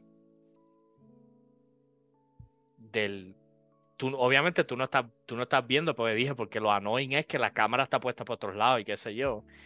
Una voz sale y les dice como que, como que, sube al cuarto. Y entonces empieza a pedirle cosas y bla, bla, bla. Y es como que, ¿qué rayo es esa voz? ¿Qué está pasando? ¿Dónde están las puertas? ¿Dónde están las ventanas? Y literalmente la película te enseña las ventanas desapareciendo y las puertas desapareciendo. ¿Cómo desaparecen las puertas? ¿Como con fade to eh, black? sí, no, un cut, como que eh, aquí, no está aquí, aquí, no está aquí. Es analog horror, que es lo que había mencionado ahorita, que es un, un horror que está diseñado como si fuera grabado para VHS Nostalgia tape, como VCR, tiene todo, toda la película tiene blurry vision como si fuera de de viciar viejo, grabar en una cámara vieja, bla, bla, bla, que es el género de analog horror. Lo grabaron en una cámara vieja porque 15 mil pesos no te dan ni por una cámara. Literal. Y es como que yo no sé si hay gente que ha estado viendo, qué sé yo, The Backrooms, eh, que se ha ido bastante viral en, en social media, eh, o The Mandela Catalog, que también es otra serie en, en YouTube que está súper viral también que son este tipo de rol que se puede diseñar barato porque trae esta nostalgia y, y está enseñado en maneras que es como que recopilaciones y, y, y bla, bla, bla. todo está funny, todo está que la película, que abugía, la película no está, estoy viendo una pared por 15 minutos y tengo miedo. Eh, y de repente la voz le dice como que te has portado mal. Eh, eh, como que... Pero es porque decidió hablar con la voz. Es que ustedes va, van viendo el error. O sea... Para mí, yo no sé qué yo, o sea, yo hago puertas. Yo hago. no, no, no, no, no. Ves que estás mal también porque estás luchando contra la entidad cuando ya la entidad ganó. ¿Qué tú, o sea, vamos a decir de verdad. De verdad. lo, último que, lo último que voy a decir, Jorge, aguántalo ahí. Hay una escena, una escena en específico, donde Víctor Avilés, súper fan del terror, veo películas de terror toda la semana. Tengo como seis o siete canales de historias de terror diaria en YouTube. ¿Ok? Tienes como seis o siete espíritus inmundos que habitan dentro de ti. Sí. Uno se quedó en el apartamento, nos mudamos. Este, un- sí, uno se quedó allá, está, está velando. Mano, y hubo una escena donde yo estaba, no, no, hu- hubo dos escenas donde yo estaba, no me enseñe. Yo, y entonces, loco, obligándome a Víctor, no vas a mirar para otro lado. Víctor, no vas a sacar el celular. ¿Por qué? Víctor, Loco, y ahí que salga tu esposa y te toque el hombro y Claro. te diga, mira, nos morimos los dos. se pone igual de blanco que el oso. Loco, hubo una escena, y no va mucho, que la nena está, están en la casa, está, le piden que vaya al cuarto, y cuando llega al cuarto está el papá sentado en el borde de la cama, y no le está, le está dando la espalda a ella. Y ella le dice como que, papá, ¿dónde estabas? ¿Qué pasó? Y el papá callado. Y, le, y él le dice, mira debajo de la cama. Yo he visto un par de veces esa historia. El short story. Eh, nosotros lo mencionamos que es una historia corta de dos oraciones. Que es que como que el nene está encima de la cama diciendo, este, hay un monstruo debajo de mi cama. Y cuando mira para abajo de la cama dice, hay un monstruo encima de mi cama. Y tú, "Hmm, ¿qué tal si me voy para el Quantum Mania? Me pierdo entre, me A mí el pierdo que entre me- las A mí el que me saca es el que se parece a la historia de Tintín, eh, que era de que, ah, tu mamá te llamó y cuando vas para donde ella, Ah. tu mamá de otro cuarto te saca y dice, no vayas, yo también la escuché. Ah.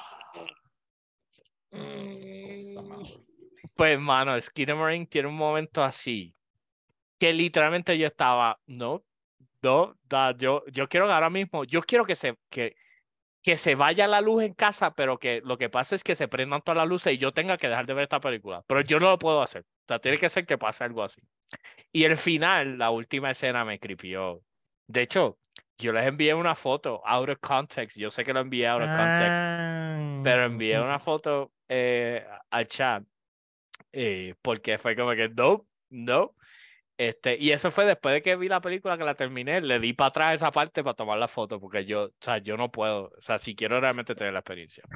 Lo que me da risa es que fue la el primer día que yo tiro fotos que Fanta se está quedando en casa y está oscuro. Y sale el tipo, sale. Uy, lo estoy viendo ahora. Nada, ¿por qué no hablamos del oso? Yo prefiero hablar de los gorilas. ok, muchachos, 50 humanos. y un demonio. Loco, Claro.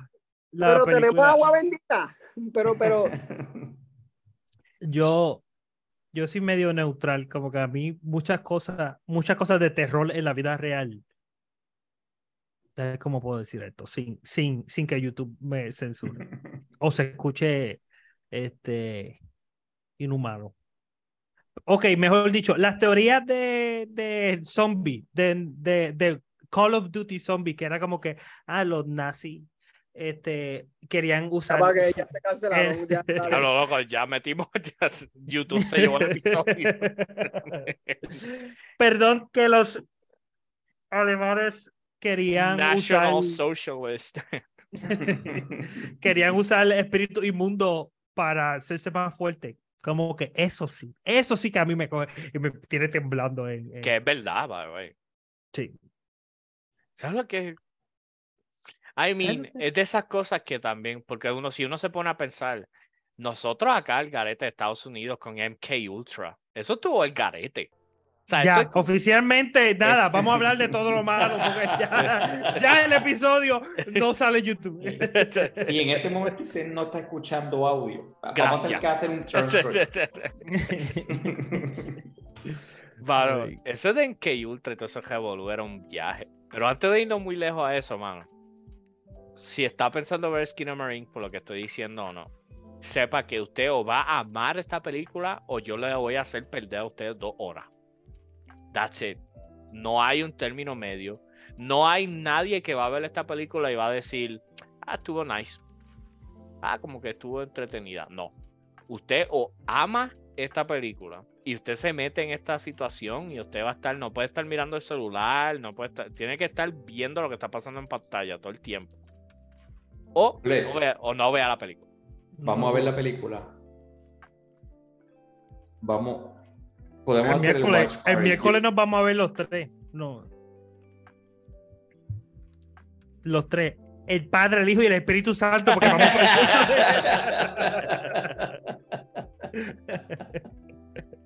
Eh, no sé, no sé. De Mira. que puedo, puedo, pero voy a ir guiando con todas las luces del carro adentro prendidas. Bien ciego guiando. Usted me puede creer, lo, lo voy, lo voy a traer, mano. Usted me puede creer que después que, by the way, la foto evidencia, la foto la envié a la una y pico de la mañana, que fue que No. terminé la película. So dije, ok, me voy a acostar después. so, la sala está bastante lejito de la, del cuarto y hay que subir una escalera y todo lo bla. So, yo fui y prendí la, la luces arriba para no estar sin luz en ningún momento, obviamente. El televisor está prendido, so hay luz. Con el televisor prendido fui al cuarto, prendí la, la luz del pasillo, bajé a apagar el televisor y entonces subí para entonces apagar la del, la del pasillo, meterme al cuarto a acostarme, ¿verdad? Apago el pasillo y me meto al cuarto, brother. Había dejado la sábana abajo. Ya, bueno, son ¿Apagó el aire? Apagó el- Sí, No son, son sábanas. Brother. Duermo con seis layers.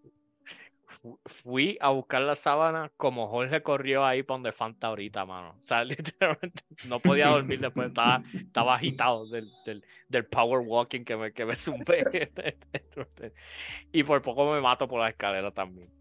Pero de verdad, de verdad, a los fans del terror, especialmente el terror no mainstream, no que no me guste, pero por ejemplo, Conjuring y todas estas películas que son super mainstream, no es eso es súper artístico, súper de que qué rayo está pasando en pantalla, no entendí la historia, bla, bla, es ese estilo. Y si a, si a usted le gusta eso, usted tiene que ver esta película. O sea, tiene que ver esta película. Yo no si le- tomo comandos de espíritu. Que no, Era- tiene autoridad en este hogar. te lo estoy diciendo. loco, le pagaron a, los a los actores con, con espíritu. O sea, eso fue lo que hicieron. No, yo firma aquí. Yo estoy echando la maldición para el frente. O sea, como, como The Ring, siete días. Vale, pero fue, en verdad, fue un palo. Entiendo por qué se fue viral este, la gente. Mano, yo no había escuchado, yo no había escuchado nada. Gracias a Dios, porque mi algoritmo ya, ya está todo feliz, todo gris, todo lindo, todo chulo, y de momento viene Víctor a querer dañarme el, el algoritmo. Lo malo es que la película no está disponible, o sea, no está disponible en los streaming services, este, por lo menos no gratis. puedes rentarla a través de eh, Prime Video. So, esa es la manera de verlo. Les recomiendo que cree el Watch Party que, que te permite Prime Video. Ahí se lo conecta, la comparte con la familia y eso, y la ve todo así. Hora de verla, no debería pasar de las 3 de la tarde. Este, 3 y media ya debe estar oscuro para usted, para esta película. So, Luego con el televisor, los settings, el, el gamma es que se llama, como que el gamma trepado. Jorge, tú sabes la foto esa que yo a veces envío. Sí, Tú sabes la foto que yo. sí, sí, cuál foto exactamente. Lamentablemente la tengo grabada. Cada vez que cierro los ojos la veo. Eh, Eso, pero una película de dos horas. Que the way, ya te conozco, sé que la vas a enviar hoy. Es como, es como dos horas. Cuando te vienes de editar el video, vas a decir.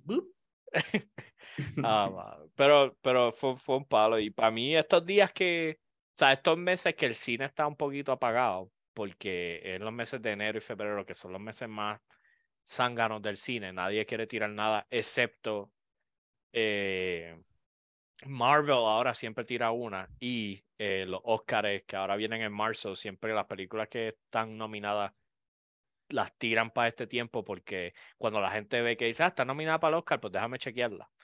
Eh, que by the way, tenemos eso por ahí. Tú sabes que la cobertura para los Oscars siempre lo- los presentados estamos al palo y ya, ya estamos pendientes de que ya para la semana, en dos semanas, algo así es que va a salir los, los Oscars.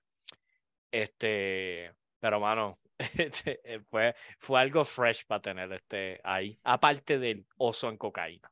Es una manera de verlo, fresh. Fresh, mm, no sé si esa es la palabra. Vaya a ver el oso en cocaína, verdad. Sí, prefiero ver eso. Estoy editando ahora el thumbnail y estoy poniendo la foto que tú enviaste y no quiero ni mirar a nada. No quiero mirar a ningún ángulo ahora mismo. Lo quiero hacer con los ojos cerrados. Dile a ChatGPT a ver qué hace. Qué cosa mala, me cago en la. Este, mano, cambiando el tema hacia el garete. Amén. algo, algo random que vi. Vi a esta, a esta señora que eh, voy a contar la historia, ok. Oh, Hace par, esto fue 2006, 2007, no recuerdo bien. Esto fue eh, anoche cuando estaba viendo Ok. ¿cuándo, ¿cuándo salió el primer iPhone? 2007. 2007, Mi esposa acaba de abrir la puerta por poco. ¡Loco! Loco, qué cosa, man. Vale, tú no has visto ni el trailer de la película. no estoy entendiendo. ¿Viste? Eso es lo que digo, la imaginación es peor que cualquier Eso fue lo que también yo dije. Si tú estás viendo tu reflejo en el televisor, es peor que ver una película de terror. Y mira, Jorge ni el reflejo vio. La, está diciendo que el iPhone salió en el 2007, ¿verdad? Este, y esta señora trabajaba, est- estaba en- tenía su empleo y creo que fue por un regalo de cumpleaños, un baby shower o algo así. Los compañeros se pusieron de acuerdo y le compraron un iPhone, primera edición, ¿verdad? Pero ¿qué pasa? Ella no era una persona muy tecnológica, este, y, y hacía poco había comprado un celular nuevo, na- no smartphone, literalmente un celular de los viejos que lo que tenía la pantallita análoga. Este, y dijo, mira, ah, y lo otro era que no quería pasarse de, de Verizon a AT&T, porque yo recuerdo que al principio iPhone estaba nada más con, Solamente es conmigo, sí. So, esas cosas hicieron que ella, aunque recibió el iPhone y fue como que, este, ah, gracias, tremendo regalo, ella personalmente no iba a usar el iPhone. Ok. So, pasa el tiempo, ella decide no hacerlo y dice, ¿sabes qué? Yo voy a guardar este iPhone, porque si este iPhone es un palo, como parece que va a ser, este iPhone en cajita aquí nuevo va a valer bastante dinero, porque es primera edición. Así hizo en el 2007. Hace unos años fue a eh, uno de estos programas que hacen este, como que evalúan Ah, cosas Trade viejas. Show, este. Ajá. Pawn Stars, Pawn Stars. No, no sé si era Pawn Stars específicamente, pero fue a uno de esos programas que hacen eso. Y le dijeron que le, le podían dar 5 mil dólares por, por el iPhone en la cara. Y fue como que, ah, ya, qué brutal, bla, bla, bla. Y ella dijo, pero yo voy a esperar más. Y esperó hasta hace una semana atrás, donde lo vendió en una subasta y lo vendió por 37 mil dólares. Dos películas de las que tuviste y le sobran dos mil pesos. Loco, le sobran dos mil pesos para ir a bañarse con agua bendita. Loco, 37 mil dólares por un iPhone. Algo que un montón, o sea, como que la mayoría de la gente que nos está escuchando puede decir, ah, yo tuve uno de esos. Ajá. O sea, como que si lo hubiera yo tuve- en la cajita. Tuve, yo tuve y, y toda la caja hasta que recientemente mi mente ADHD dijo, tú no necesitas la caja para nada y empecé a botar todas las cajas de iPhone que tenía. Sí, pero Sí, abierto. pero era la caja sin abrir. ya, ese es sin abrir. Este, pero pues es como, es, eh, anyway, ¿Qué? valioso. Que la caja no costó 32 mil dólares sola. La So, caja vale, está brutal. esa es de esas cosas que es como que, ¿cómo tú identificas esas cosas, mano? Digo, y la paciencia también. Porque si hablábamos la otra vez, las tarjetas de Pokémon y bla, bla, y todo ese Pero también lo bueno, y digo, no estoy de esto, o sea, yo quizás no hubiera tenido la mente en ese momento, porque obviamente es fácil decirlo ahora, ya cuando el artículo pues tiene tantos años en el mercado y está probado su valor y bla, bla, bla. Este, pero la parte de que anualmente salga el mismo artículo, pues ayuda quizá a que la tentación va bajando, porque quizá al otro año, pues ya pegó, so ella se va con el iPhone 2. Sí. Y ya.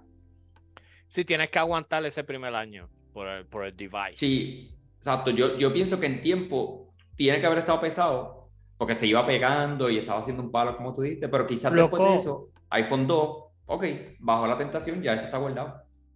Y con este en específico, con este caso en específico, como que iPhone. ¿Tú sabes cuántos celulares pegaron?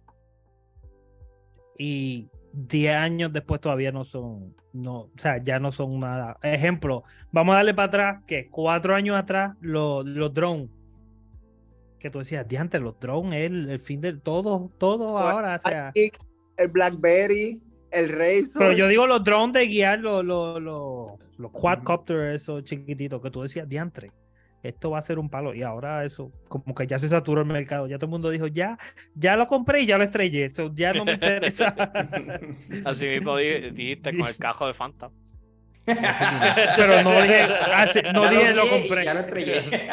Ya lo guié y ya lo estrellé. Me puedo ir de Texas. Ay, me Más regaló- entretenido que esto no va a ser.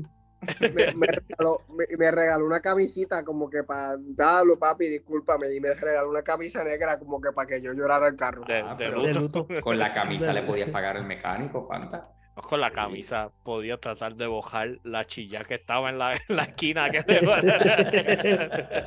Loco, sigo pensando en el megamuro que era eso. Eso era un muro como así. Mm. Era un muro como así. Eh, Para, para mí, pensando en este tema así, es como que obviamente ustedes saben que a mí, a mí me encanta Pokémon. Feliz día de Pokémon, by the way. Este, y la cuestión es, mano, que es como que, ¿qué cosas yo he pensado como que yo podría guardar? Porque es como que ahora mismo yo veo cosas, Pokémon está pegado otra vez. So, para mí es como que so, lo que está saliendo ahora mismo no va a valer tanto, en verdad. En- en- No va a coger el mismo valor que cogió el Charizard que tiene detrás. Sí, pero por ejemplo, eh, el, el Charizard, obviamente todo, Armando, papá, pero tranquilo. ajá. todo el mundo sabe. No, me refiero al Evolution. O sea, todo el mundo sabe que la carta más valorada es el Charizard, ¿verdad? Que 500 mil dólares. Eh, que la que teníamos que aclararlo otra vez, que no es cual, no es que todo el mundo tuvo esa carta, porque yo me acuerdo, mi hermano tenía la carta, bla, bla. No, no. Es First Edition Charizard. O sea, tiene La un primera sello que- bien claro. que printearon.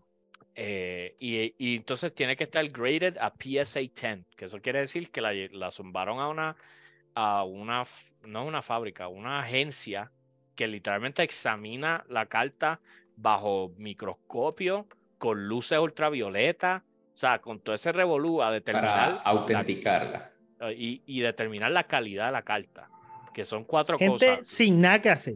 Gente que, no, que Gente su negocio. está ganando un dron de chao. gente que su negocio no le iba bien y gracias a la ay, ellos dijeron voy a autenticar tu carta esto te cuesta 200 dólares y vino otro idiota y dijo te pago 250 y de ahí para adelante siguieron siguieron comprando y, Sí. y pues hay un Lo, lo interesante del mercado de cartas es, man, número uno, ellos tienen tanta gente enviando cartas que ellos no aceptan cartas. Tú sabes que el nivel de que tu negocio va tan bien que tú no aceptas clientes. Sí, yo, yo no quiero más clientes. Y número dos, este... So, son barberos puertorriqueños los que corren esa esteticistas puertorriqueños son los que cogen esa, esa misma mentalidad. la Y, misma mentalidad, y número dos, eh, es PSA, mano. Hay dos agencias, PSA y Beckett. Son las únicas dos que se consideran que se puede confiar en ellas. Y no es que haya, no había, haya habido problemas. Ha habido problemas con, con varias de ellas. Beckett es una que estuvo en el escándalo de lo de Logan Paul y bla, bla. Este, pero sí, hay un montón de compañías que salieron cuando Pokémon explotó otra vez a decirle no, envíanos a nosotros. PSA les cobra 20 pesos por carta y tienes que enviar mínimo 20 cartas para que te, te hagan esto. No, yo te lo hago por 5 pesos. Pero entonces de repente lo que la gente notó es que, ah, 5 pesos y todas estaban llegando 10. 10, perfecto, perfecto, perfecto. So, estaban saturando el mercado. So, literalmente lo- lo- los fanáticos que coleccionan, los coleccionistas dijeron, mira, no, no vale. O sea, como que puede decir que estén 10 y a lo mejor puede ser un 10, pero como no es la compañía en la que yo confío, pues no, no te voy a pagar este el Eh, dinero. para mí Los traders hacen mucho dinero. O sea, y, y digo, como Víctor lo dijo, Pokémon está pegado de nuevo. Eh, ahorita estaba viendo un headline, ya, ya ni entro, hay demasiados traders.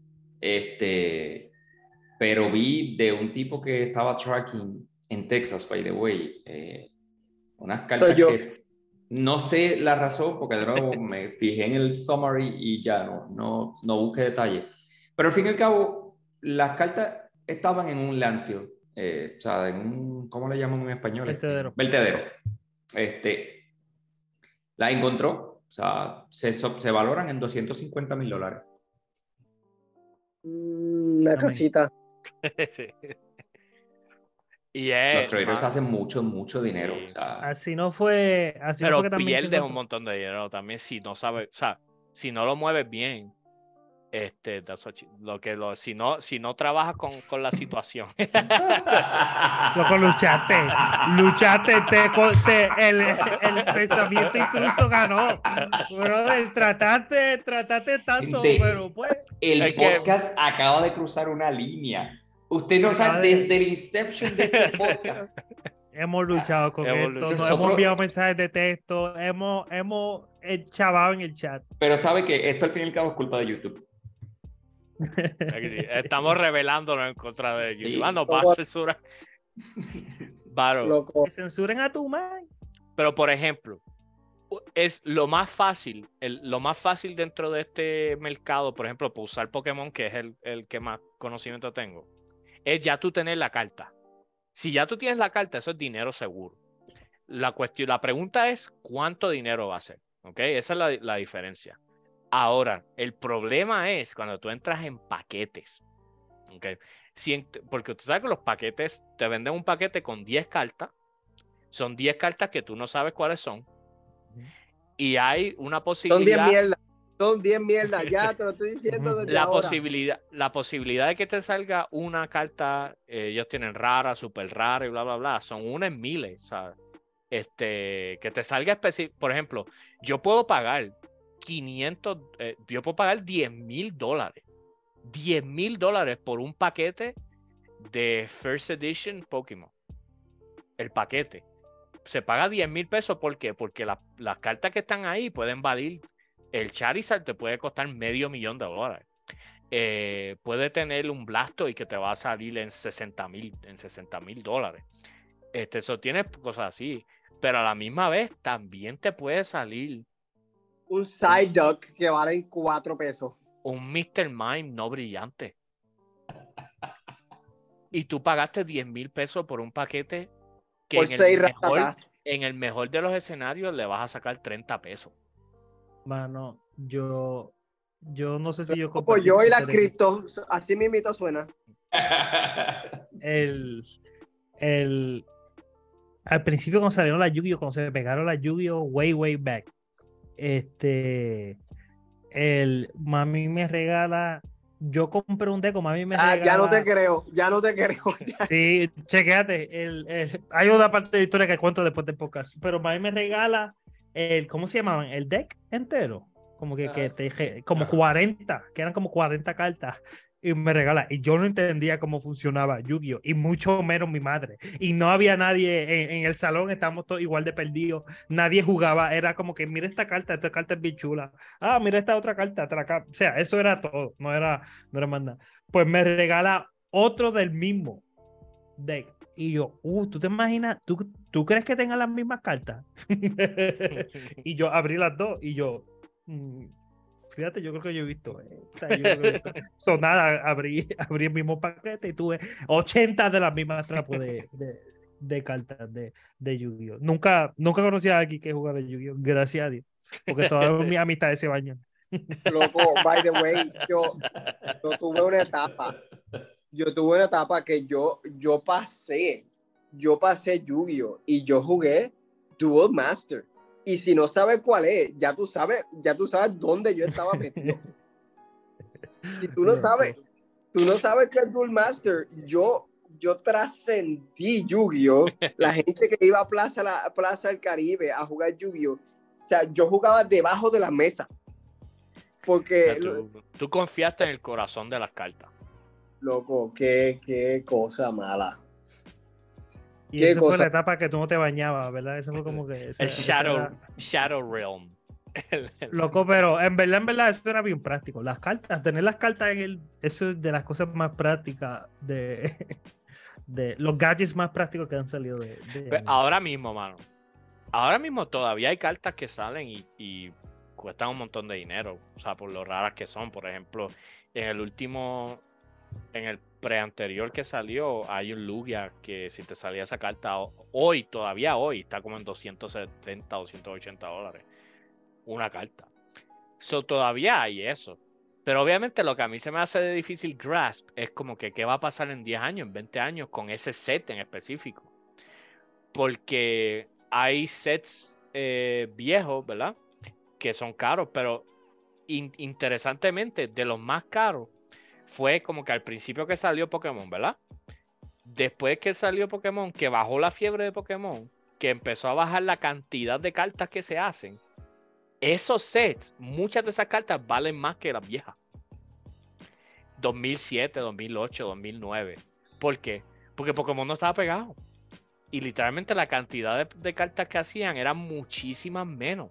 So, la cantidad de cartas que existen de esa jara son muchas menos, o valen Vale. más. So, para mí esa es la cuestión. Con, con- con dónde está esa cuestión de uno reconocer el mercado y reconocer Siempre hay un elemento de lucky, o sea, suertudo, I guess.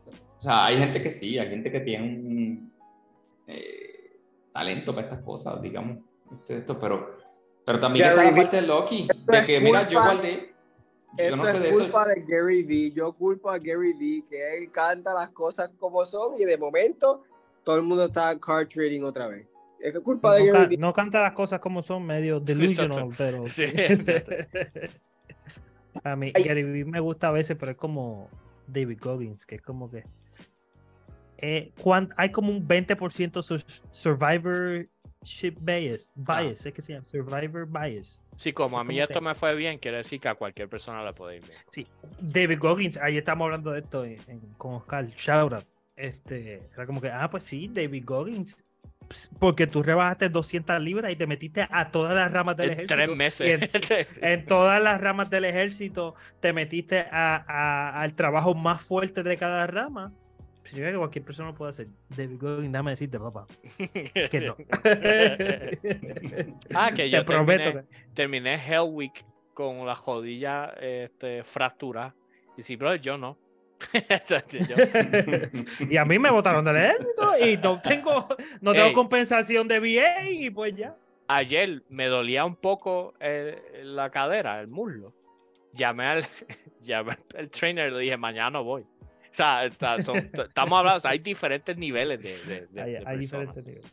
El- pero no, pero me es sangre y seguí corriendo y me partí todos los dedos de los pies y seguí corriendo y estaba en fallo renal y seguí corriendo. Bien por ti, brother. Y así mismo es, es el otro. Como que, ah, pues yo me meto, me metí un garage, cogí esta cosa, la vendí por cinco pesos más. Esos cinco, sí, Gary está bien. Ya me, ya me cansé. Ya, ya, ya después de ir a un garage, ya, ya me perdiste. Ya, a mí me encantan, pero no puede, uno no puede. No sé, siento que no es sustentable. Eso es suerte y verdad. Si tú me quieres Otro- decir que yo me tengo que conformar con el 9 a 5. Tú no puedes ser Wow, tu propio jefe. yo, yo, por eso es que yo necesito otros amigos, porque es que de verdad. Quiere decir que yo tengo que de- dejar de tratar de, de medir el mercado y enfocarme en el 9 a 5 y, y tener Bueno, como eso, yo le voy a preguntar a, a todos. No tiene Pero que si contestar. no. ¿Cómo nos ha ido a todos invirtiendo? ¿Cómo nos ha ido? yo puedo decir, ¿Cómo nos ha ido? Cuéntenme, cuéntenme. yo puedo decir, me compré una casa con el dinero que invertí. so. Gente, Yo no la puedo pagué decir cash. Que a mí me ha ido súper bien en mis inversiones. Digo, by the way, eh, la está pagando mensual, tampoco se crean Claro. que. No, no, no Sí. pagué cash. El- o sea, no, no está así de ah. embrujada la casa. Mira, Mira. yo te puedo decir que no he sacado el dinero, eso cuando lo saque. no, Este, no ha sacado el y- dinero lo- ni tiene el, el password de la wallet, pero continúa.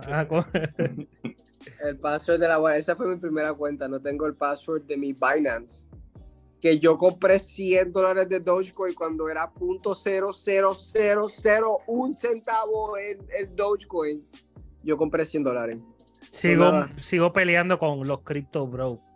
Que, pues, o sea, qué bueno que hiciste millones, pero you're gambling, simplemente gambling en, en gráfica. En vez de ir al casino, Pero es que ahora el mismo stock. en- El stock siempre ha sido eso. Sí, pero siento Esa que cuestión, con regular sí. stocks es como que tú estás estudiando. Con cripto es simplemente Tienes que eh, estudiar ¿cuánta más gente todavía porque es más volátil. tiene, cuánta gente se va a comer este cuento. Mm, Para creo mí, que sí. Estoy con Jorge en el sentido de que sí, stocks es gambling, pero a la misma vez es gambling que te protege contra fraude hasta cierto sentido, lo cual este cripto no hace, mano. Y, el, y la cantidad de fraude que hay versus real utility es bien, bien feo.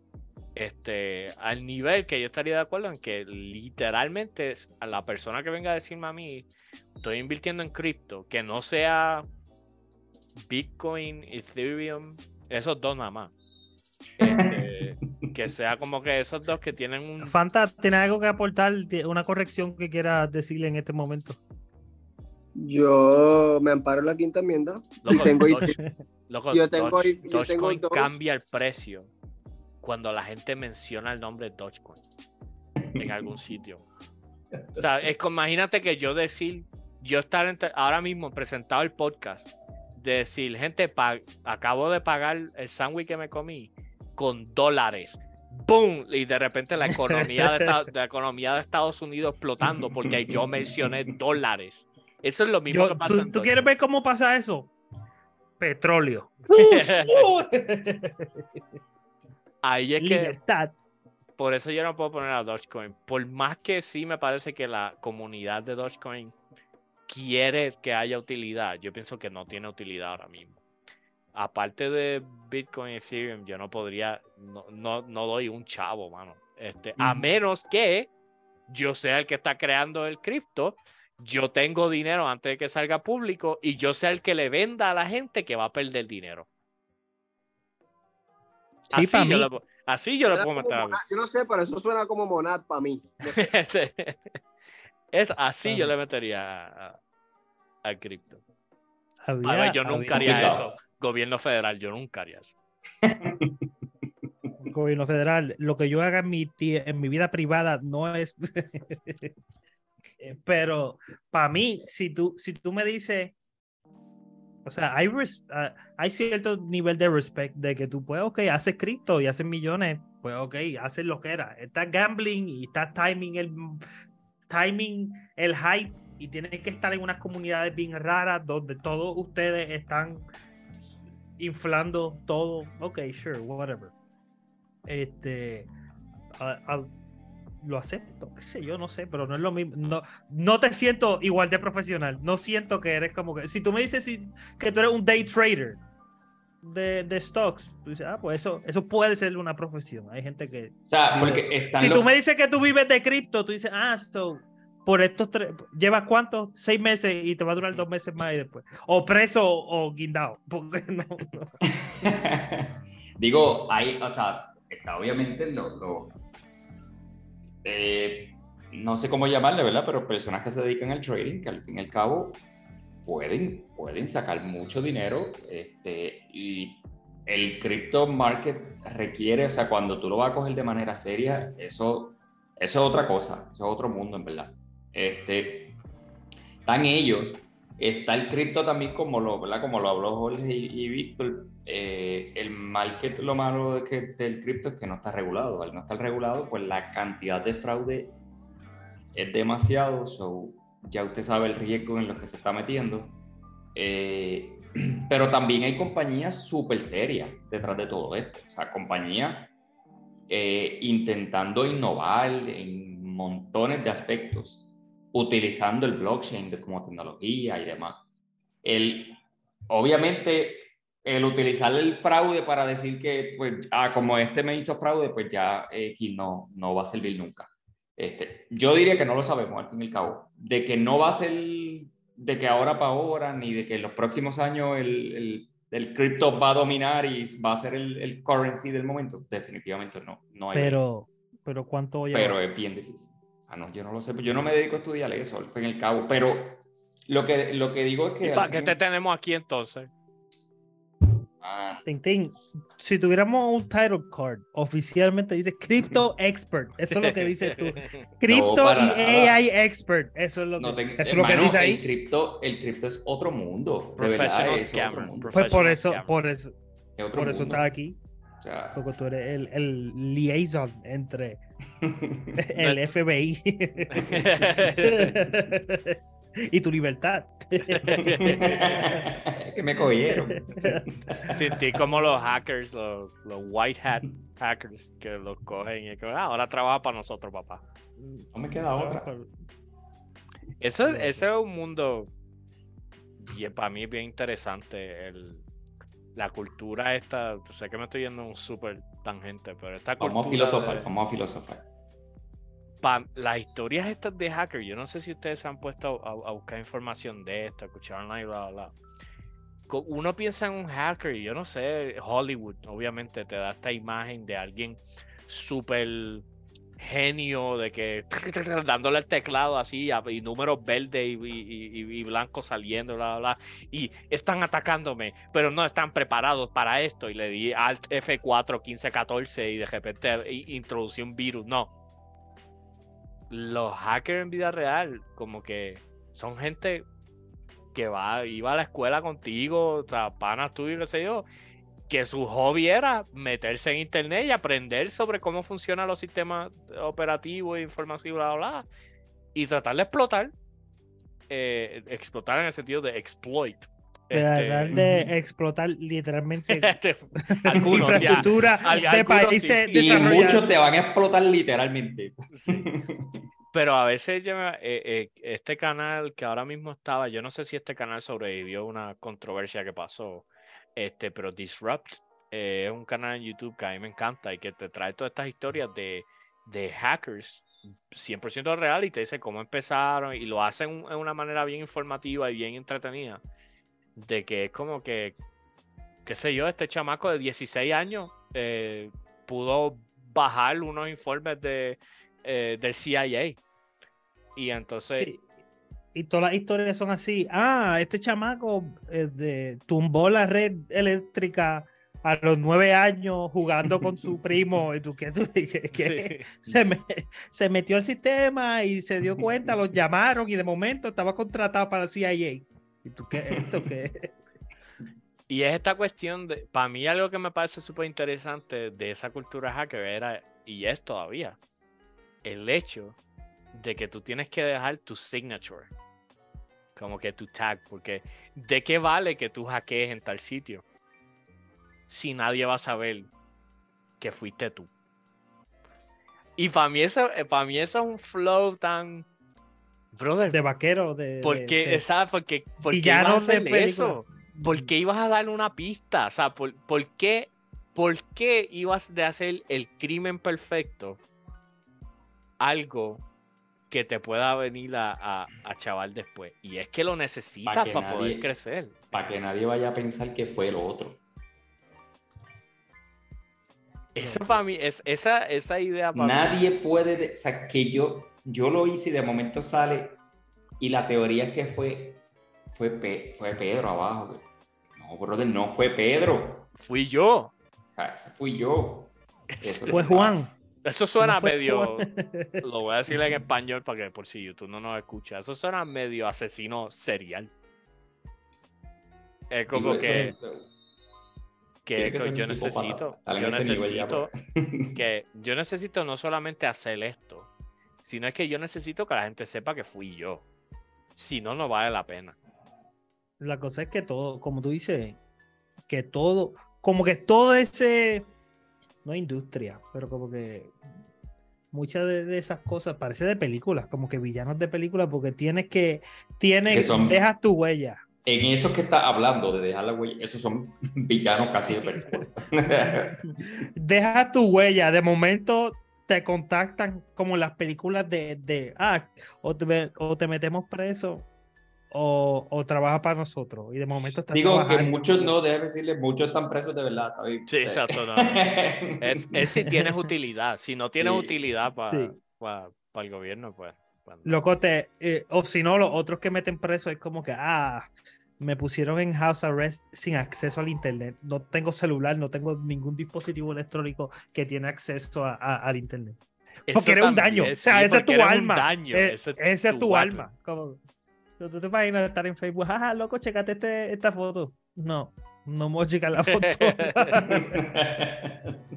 De hecho, no le puedes decir ni loco, checate esta foto porque no puede. Sí, no quiero, no quiero chequear nada. Para mí eso es algo que obvia- obviamente la cultura hacker explotó con el hecho de que más, más casas empezaron a tener computadoras en la, en- en la casa con, con el- la explosión de eh, personal computers. Este, y de repente en los 90 fue como que eso era lo más cool. Lo más cool es tu ser hacker. O sea, eso eran lo- los personajes más, más exagerados. Bueno, Neo es hacker. O sea, como que este eh, de Matrix, obvia- eh, obviamente, es como que lo más cool en- en- en- que obviamente transformó y de repente, ¿cómo rayos Keanu Reeves logró hacer verse cool en esas cosas negras, las capas negras esas que, es que usaban, cuando nadie en vida real ha logrado, ha puesto eso y ha sido cool? Yo nunca he visto a una truco. persona en vida real. Ese es el truco. Verdaderamente no se veía cool, pero lo que hicimos. Lo, lo hizo tan brutal, actuó tan brutal que lo aceptamos, pero no, no es que nadie nunca se ha puesto la cosa de. La última película de, de, de Netflix, de, de Matrix, fue un, fue un flop, ¿verdad? Un desastre, sí, perdió un montón de dinero también. Y por eso, porque al fin y al cabo la gente se dio cuenta que hay que aquellas fueron malas. O sea, en verdad siempre Sí, fueron malas. se- según entiendo, Digo, la pasó 1 lo nada mismo. más. La 1 es perfecta. Vamos a tener esa pelea aquí. Yo no la vi. ¿Qué? Entrega el diploma tuyo ahora mismo, renuncia, la carta renuncia la quiero. Nuestro IT person oficial en el. Porque para mí No eso me, no me gustaba, no me gustaba. Ah, wow. Tintín no la vio porque no era real para él. No quiero despertarme de la simulación. El Que teclado mucho- no es así. que mucho embuste. Los Ah. militares, no, eso no Este, pasaría en vida real. A- Eso no pasaría. que ustedes están hablando, eh, yo lo menciono antes aquí, yo no sé por qué ustedes se sorprenden. hay muchas películas que fueron bien mainstream que yo nunca las vi. Y recuerden que yo nunca he visto Titanic. Ay, Tintín, pero. So, so la canción de Celine yo- a ti no te para los pelos. No, pero la canción de Celine Dion no tiene, o sea, no, no puedo escucharla sin Titanic. No dijo que le para los pelos. Bueno, güey, Ustedes, ustedes son conscientes que él no dijo que Sí, le para- evadió la pre- Esa es una respuesta de abogado. Ah, de- Tintín, de de- verdad, en vez de experto en chat GPT, debe ser político. Porque de la forma que tú evadiste esta Ya, pregunta. claro, fue- esquiva, eh. O sea, tengo que ver Titanic, eso es todo. Tengo que ver Titanic. Tienes que ver The No. Matrix. Tienes que ver Matrix. Yo fui y vi la, vi la porquería de esa última, el flop ese.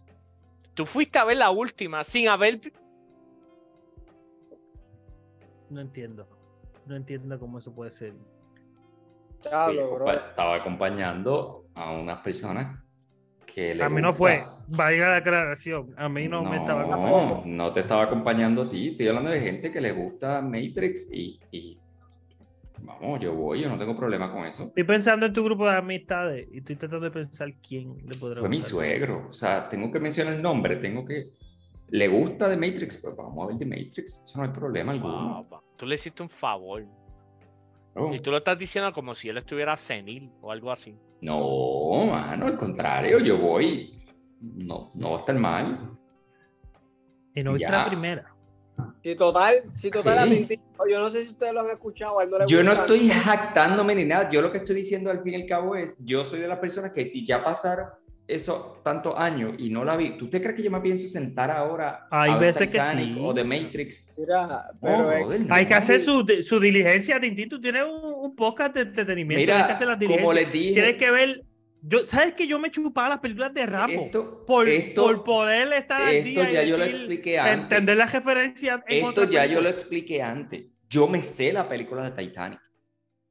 Es, es- son estas películas que son tan famosas que ya tú te las sabes y tú nunca te has Verdad, eso- sentado a verla de principio a fin. Hay demasiados clips, hay, tú te sabes toda la escena, tú te sabes todo el plot, tú te sabes De Estoy de acuerdo, estoy de acuerdo. Pero a la misma vez tengo que decir que hay películas que fueron tan mainstream. O sea, que tuvieron un impacto tan grande en la En el sociedad. zeitgeist. En el En- en zeitgeist. la que sociedad. impactaron. Sí. Yo que- recuerdo, Tú tienes que que- haberla visto. yo recuerdo que yo ah, no recuerdo la razón exacta por la cual ese día yo no fui al cine cuando mi familia fue. Y recuerdo mi familia ir al cine a ver Titanic. Jorge, obviamente tú no estabas allí. Este, la cuestión es que yo no estaba Matrix ese no día. sale como en en tu el casa 99. contigo, eh. Yo en no estaba ese día, yo no fui al cine, no recuerdo la razón por la cual yo no fui. Quizás me habían dejado botado, trataron ese día, no le salió. Al fin y al cabo, el este no 99. es el mundo donde Jorge Riera nace. Usted sabe que si usted se perdió la película del cine en aquel momento, es bien difícil volver a verla porque ya tu familia fue. Pero para aquel tiempo los DVD estaban en todos sitios. No, no DVD. Titanic. Bueno, estoy hablando de 2004, 2005. Yo conozco un montón de gente que en la sala de la casa tienen la trilogía de Matrix. Porque es que así de, así de grande fue. Exacto, no, definitivamente. Matrix vino mucho después. ah, Yo no, estoy y Titanic. No, ustedes, digo, ustedes son muy jóvenes. Pero Titan- no, Tintín, yo me acuerdo que- No, no, pero me acuerdo de, del set de VCR de Titanic. Correcto. que es que tenía que a mitad de película, Es dos película películas, para sí. arte. Y es súper como que literalmente casi todo el mundo se acuerda de ese set. Eh, sí, porque eran varias películas, o sea, este, eran varios VHS. La cuestión es, en mi casa nunca se compraban, era raro, o sea, eso de tener eh, box sets de películas, lo que sea, eso no, yo, yo sé que en mi casa no, no era así, mis papás no eran así. Este, so, de nuevo, ya yo me la perdí en el cine y después de ahí, pues ya, Wow. y hasta el sol de hoy. De Wow, yo sentarme de nuevo, de yo sentarme fijamente a ver la película, he visto pedazos de sobra. ¿sabes la cantidad de canales que, que ha pasado esta película en su vida? Usted sabe que guapa, cuántas veces la he estrenado en high definition. Sin editar. Eh, o sea, Loco, está en el cine ahora mismo. Titanic, ¿en qué cine va a Sí. estar? En, En, Juanadía. en cualquier cine. En cualquier cine. Juanadía no tiene cine eso.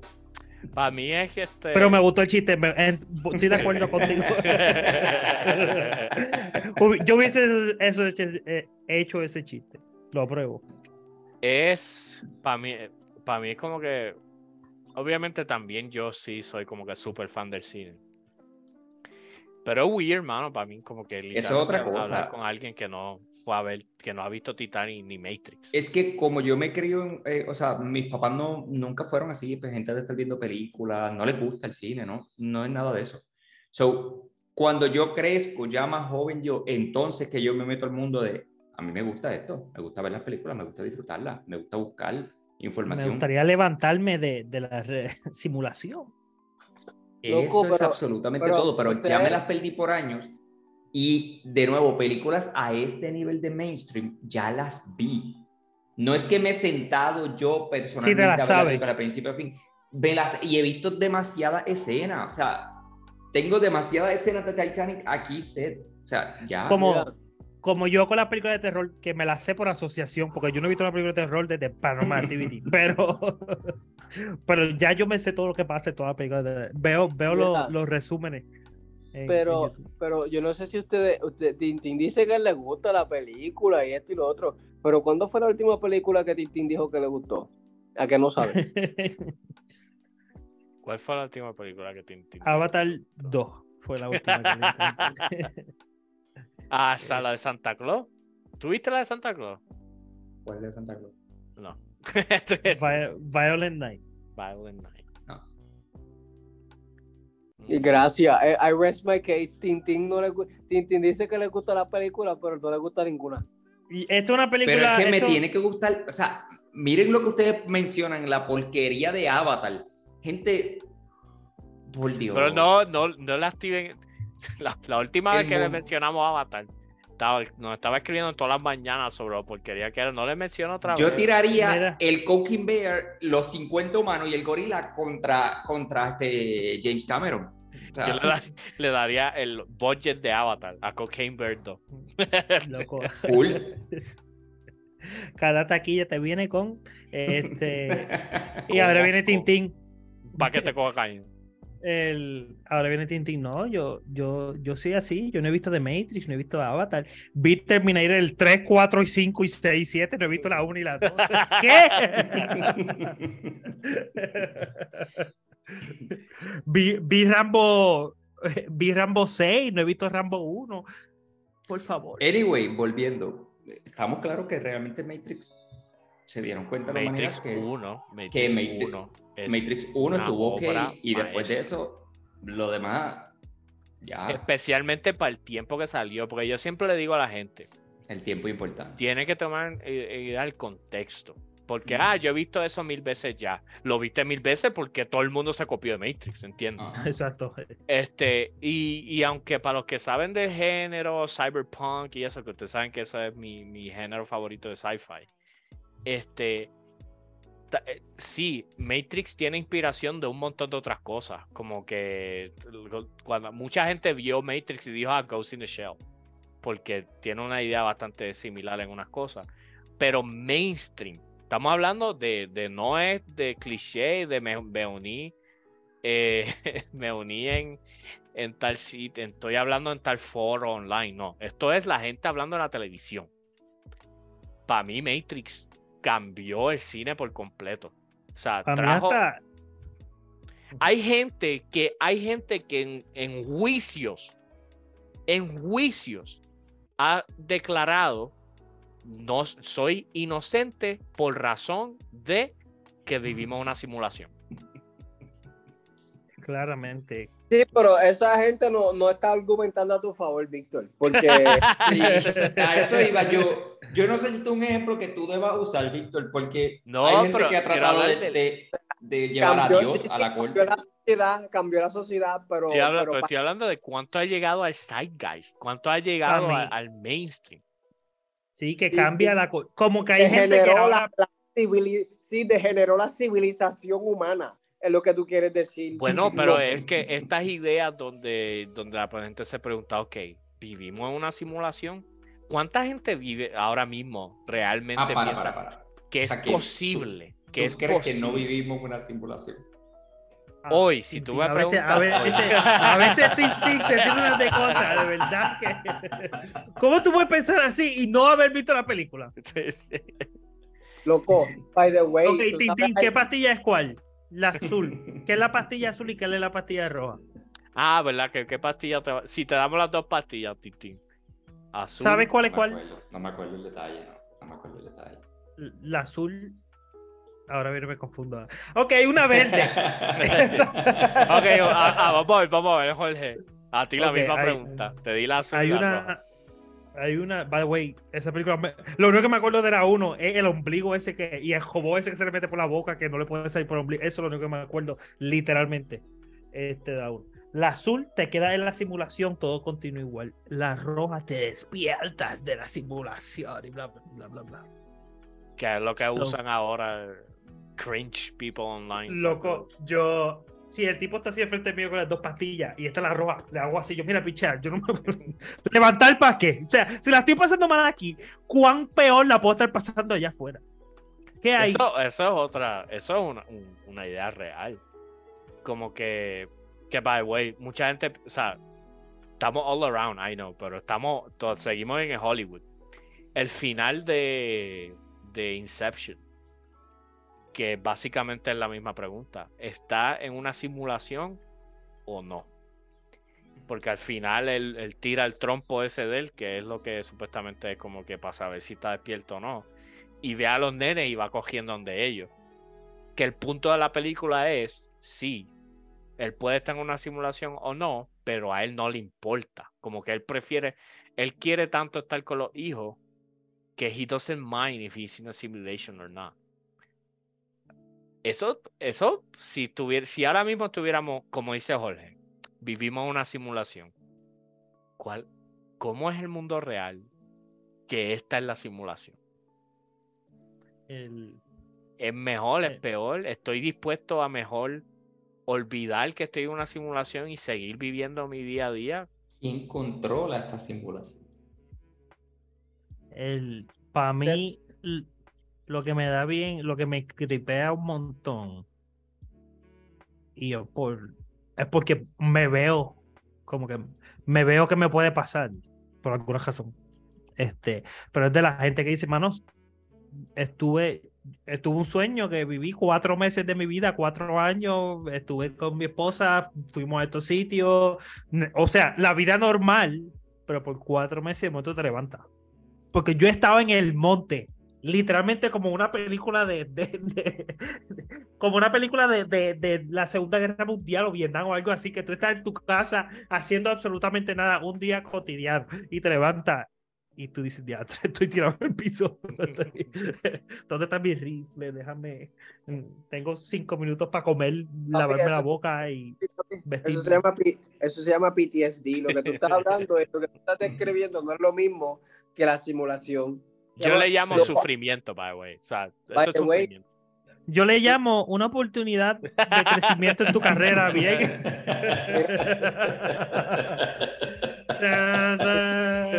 God bless America. Estás mencionando, yo lo llamo pensión y, y- y podemos hablar un poquito más de esto. By the way, loco, tú sabes que hay un video que a mí, yo, yo me simulación, simulación, hasta que veo el video. Yo no sé si ustedes han visto, o tienen que haber visto, un video de un falcón que está volando, pero el viento le está dando y parece que está quieto en el mismo Sí. sitio. Digo, está quieto en el mismo sitio, pero como el viento le está dando, pues eh, está levitando. Yo, ok. Estamos en una simulación. Ya, ya como que. Hay como videos que así también de aviones. Lo- ¿Cómo? Que, la- eh, que el avión está en el mismo sitio todo el jato y tú como que no se va a mover. Víctor, esta es para ti. ¿Cómo se llama? Mandela Effect. Es que se Ajá. llama. Que, Que todo el mundo piensa que, ah, no, este. Era de una manera yo- diferente. Por ejemplo, Todo el mundo piensa que, que Blues tenía la, el, el parcho azul en el ojo derecho y de momento no, Blues Clues no tiene parcho. Y tú. Sí, todo el mundo dice así. La película de Shazam, este, que sale el actor Sinbad y la gente se acuerda como que sí, sí, y la película no existe. tú. Para mí, pero ahora, ahora me voy del lado completamente al contrario. La gente que piensa, qué sé yo, como que, ah, la luna, nunca llegamos a la luz.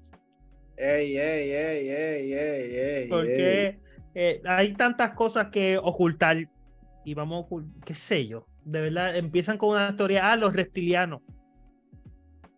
¿Qué te pasa? ¿Qué te pasa? En mi trabajo, en mi trabajo llegó un tipo hablando de reptiliano y loco él le habló dice que by the way yo que ahora soy supervisor yo ah, que como tú permitiste que alguien llegara a hablar de conspiracy theories en tu salón de clase pero que este y el tipo el tipo convenció a la mitad de la gente de buscar información Loco vendedor, promueve a ese tipo que tú acabas de hacer. Tú, Espérate, tú. Ah, hizo eso. Promote ahead of peers. Loco, pero con, con, con teoría así. Más locos están los, los que siguen que el de la misma teoría. Es que, Sí, 100%. o sea, yo puedo, en todos aspectos. yo puedo entender por qué alguien decide no confiar en las autoridades. Como que, Yo no puedo, eso a mí no me entra. No entiendo por qué, cómo alguien puede no confiar en el gobierno de Estados Unidos. Eso para mí no me Eso es para mí Google y te lo voy a decir en inglés. I do not understand how you can be untrustful of the US government. I don't know how that happens. Y nada, eh, unrelated, vamos a hacer el Pledge of Allegiance ahora mismo. Pero yo puedo entender de dónde viene esta desconfianza de, de cualquier. Y, o sea, no voy a decir específicamente el gobierno de Estados Unidos, voy a decir de figuras de autoridad, punto. Por el hecho de que la figura en autoridad han explotado su autoridad por la mayoría del- de la existencia de la humanidad, punto. Pero a la misma vez es como que, mano, en serio, en serio, tu character trait es yo no confío en nada. Como que eso, eso está mal. O sea, como que en cuestión de, de chance, o sea, en cuestión de, de- de probabilidad, algo debe ser verdad. Y como, y como todo, que es como que, pues sí, hay, eh, tienes razón, hay, hay agencias, hay familias que tienen un montón de poder, hay, hay agencias que están por encima de la gente que, que tienen Grábalo, grábalo. billones. Que eso dicen, eso dicen, yo no diría que. Tienen un poquito de verdad, pero de momento empiezan como que a. Y por eso dicen que el agua, el agua no debe. Y yo ya, ya me está. Quieren controlar todo el agua. Y de momento sale que el tipo de Nestle quiere controlar todo el agua. Y tú, "Mm, el agua no es un derecho humano. Y tú, espérate, ¿quién tiene la razón aquí? No quiero que ese tipo con ese gojo sea el que tenga la, la, la razón. A mí, cuando estábamos hablando de simulación, no necesariamente simulación, pero yo me he ido en un viaje a veces donde a mí se me hace difícil. ¿Qué es la palabra que es el verbo que estoy buscando? Como que grasp my mind sobre la idea de que existen 7 billones, ahora son Mm. 8, 8 billones de mentes que funcionan como la mía funciona. No All funciona the como la tuya. te lo digo. Se, se me olvidó la, la esquizofrenia, se me olvidó, pero, pero que tienen un, un modo operativo en cuanto a ganas de vivir, en cuanto a metas en la vida, en cuanto a... Porque como que para mí a veces se me hace, como que ah, murieron treinta y pico de personas en tal sitio. Y a veces uno lee eso y uno como que, ah, diablo, murió un montón de gente. Pero a- a- el graph, como que 30 vidas. El impacto que eso tiene. Como que gente crió a estas personas, gente hizo sacrificios por estas personas, peleó con estas personas, amó, amó a estas personas, vio a estas personas, cono- o sea, todo, ese, todo lo que es uno, uno nada más, por 8 billones. Y que ahora mismo yo estoy hablando aquí, ahora mismo hay, hay miles de personas matando a miles de personas, hay miles de personas celebrando su noche de luna de miel hay miles de personas teniendo ex- experiencias que, que te explotan la mente todo el tiempo. Every second of the every second, every minute, every hour. Pa' O sea, mí. para mí eso es algo que a veces yo digo, ok, no puede ser. no puede ser. Ok, Estadística- esto no es real. Yo existo. Yo, trabajo para seguir con la misma línea que Víctor. Cada seis segundos alguien tiene un accidente. Eso es todo. Continúa. cada vez Cada que. seis segundos. ¿Cuántos accidentes yo he estado en mi vida? No tenemos que entrar en números. pero pero Pues, es Pero- un evento. Pero. No, no, no tenemos que entrar en. ¿Cuántos accidentes yo he tenido en Texas? Vehiculares. ¿Cuántas veces ha ido a Texas?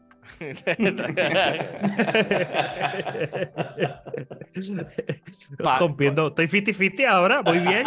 Hay que ver el, el próximo. Digo, no- Porque no- no te dieron el carro. ah, loco, ¿verdad? Y quiere un cajo. Y Anthony, Ant- es que te lo digo, Anthony, la presencia de Anthony Fantauci, como que puede ser que dañe, emita vibras negras. La película esa fue basada en allí que Anthony habló. Loco, porque Anthony dice, mira, voy a bajar para Puerto Rico. Que sí. Y no me quiero muy lejos porque no añadir algo, pero no, voy para Puerto Rico que sí, que sí, que la tubería de mi casa se tapó entera. O sea, no había, había agua saliendo por lado que no sabía que salía agua. Y yo, ¿qué es esto? No sabía que el agua podía subir por ahí. De Pero nuevo, pues, cuatro pinchos por noche no es una dieta saludable. mano, pero Ah, a tiene mí, ver- eso tiene más que ver con tu enyesarte la mano que con yo decirte que voy para Puerto Rico, pero nada. No te tienes que Sí. enyesar la mano, papá. Eso es todo. no sé quién le habla y tengo miedo. no voy a, ok, continuemos con la conversación. Para No mí, entendí. hay Este, veces, para mí, hay veces que a mí se me hace tan difícil grasp esa idea que yo he llegado a pensar, ok, maybe en verdad nada más existe. Porque de lo único que yo puedo estar 100% certero es que yo existo, right? a mí, tengo, tengo Ah, dos, I tengo think, dos.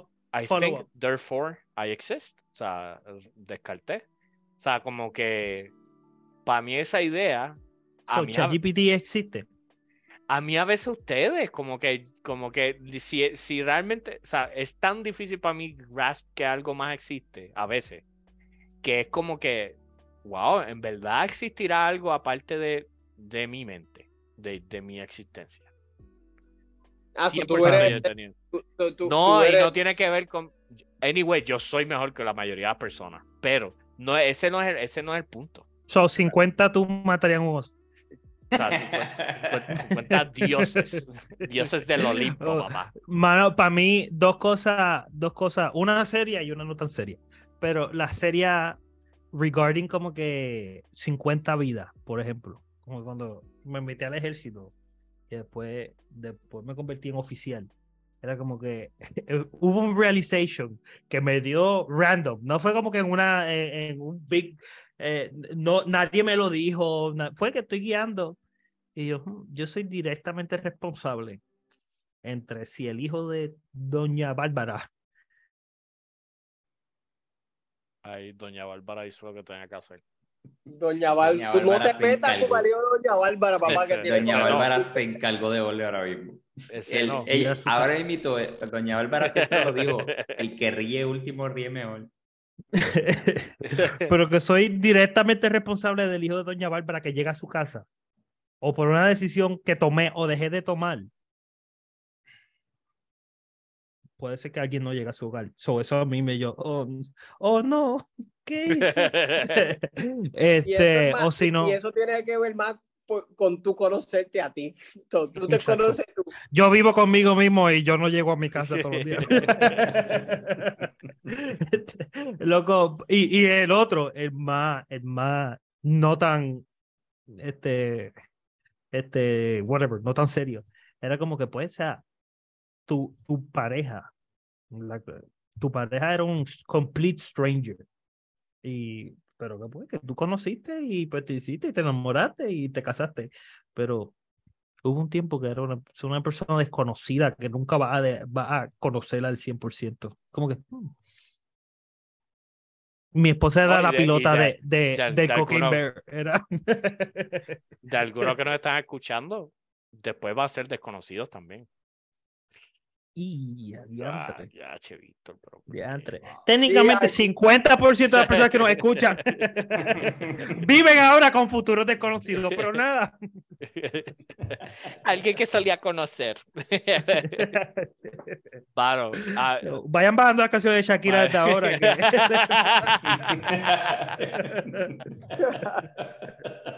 Háganse el playlist que lo van a necesitar. en su playlist. Random me acordé de, ya sé, clase de viaje. Así de viaje estamos. Austin Powers. Hay una escena de Austin Powers que está, La bestia. que están este, en, la, en la guarida del villano, la, la, y están matando malos y qué sé yo, y de repente hay uno en específico que lo matan. Y como que, no- o sea, mató a otra, o sea, están matando montones de personas.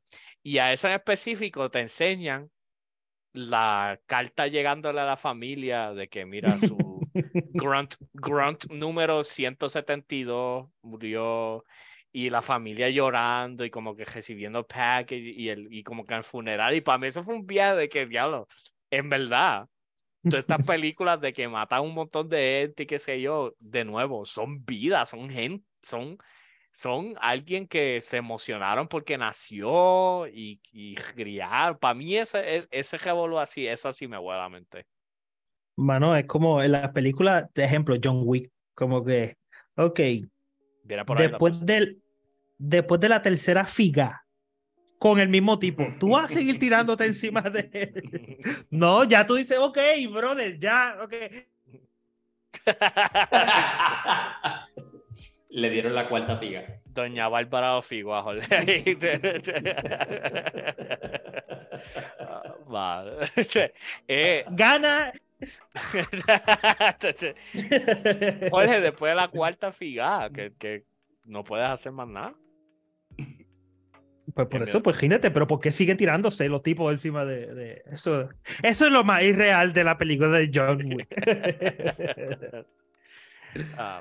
Bueno, gente, muchísimas gracias si está con nosotros todavía. Sabe que eh, los presentados le llega a ustedes gracias a Amazon Audible, la mejor plataforma de audiolibros. Si utiliza el link que está en los comentarios, puede tener acceso a Audible Plus. eh, lo puede tratar de gratis por un mes. Tiene acceso a los talleres, audiolibros, eh, podcasts, diferentes eh, cosas que tiene Audible Plus.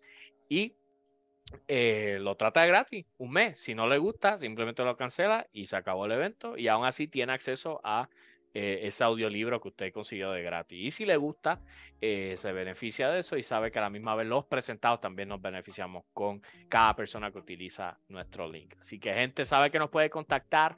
Ah, Somos en Facebook y en Instagram el, eh, presentados el podcast o nos puede escribir directamente al email somos el chat somos el chat déjenos saber allá en los comentarios número uno eh, vivimos una simulación número uno vivimos una simulación y pregunta número dos ¿está Tintín al garete por no haber visto Titanic Sí. ni Matrix? Déjenos saber cuán al garete está Tintín por no hacer eso. Así que, gente, Eso está. Pregunta número tres. Está, eso está más loco que Jorge no usar dip para los nuggets. Por favor. Y al fin y al cabo, si la opinión viene de alguien que le gusta Avatar, quédese con su opinión. Gente, muchísimas gracias. Hasta la próxima.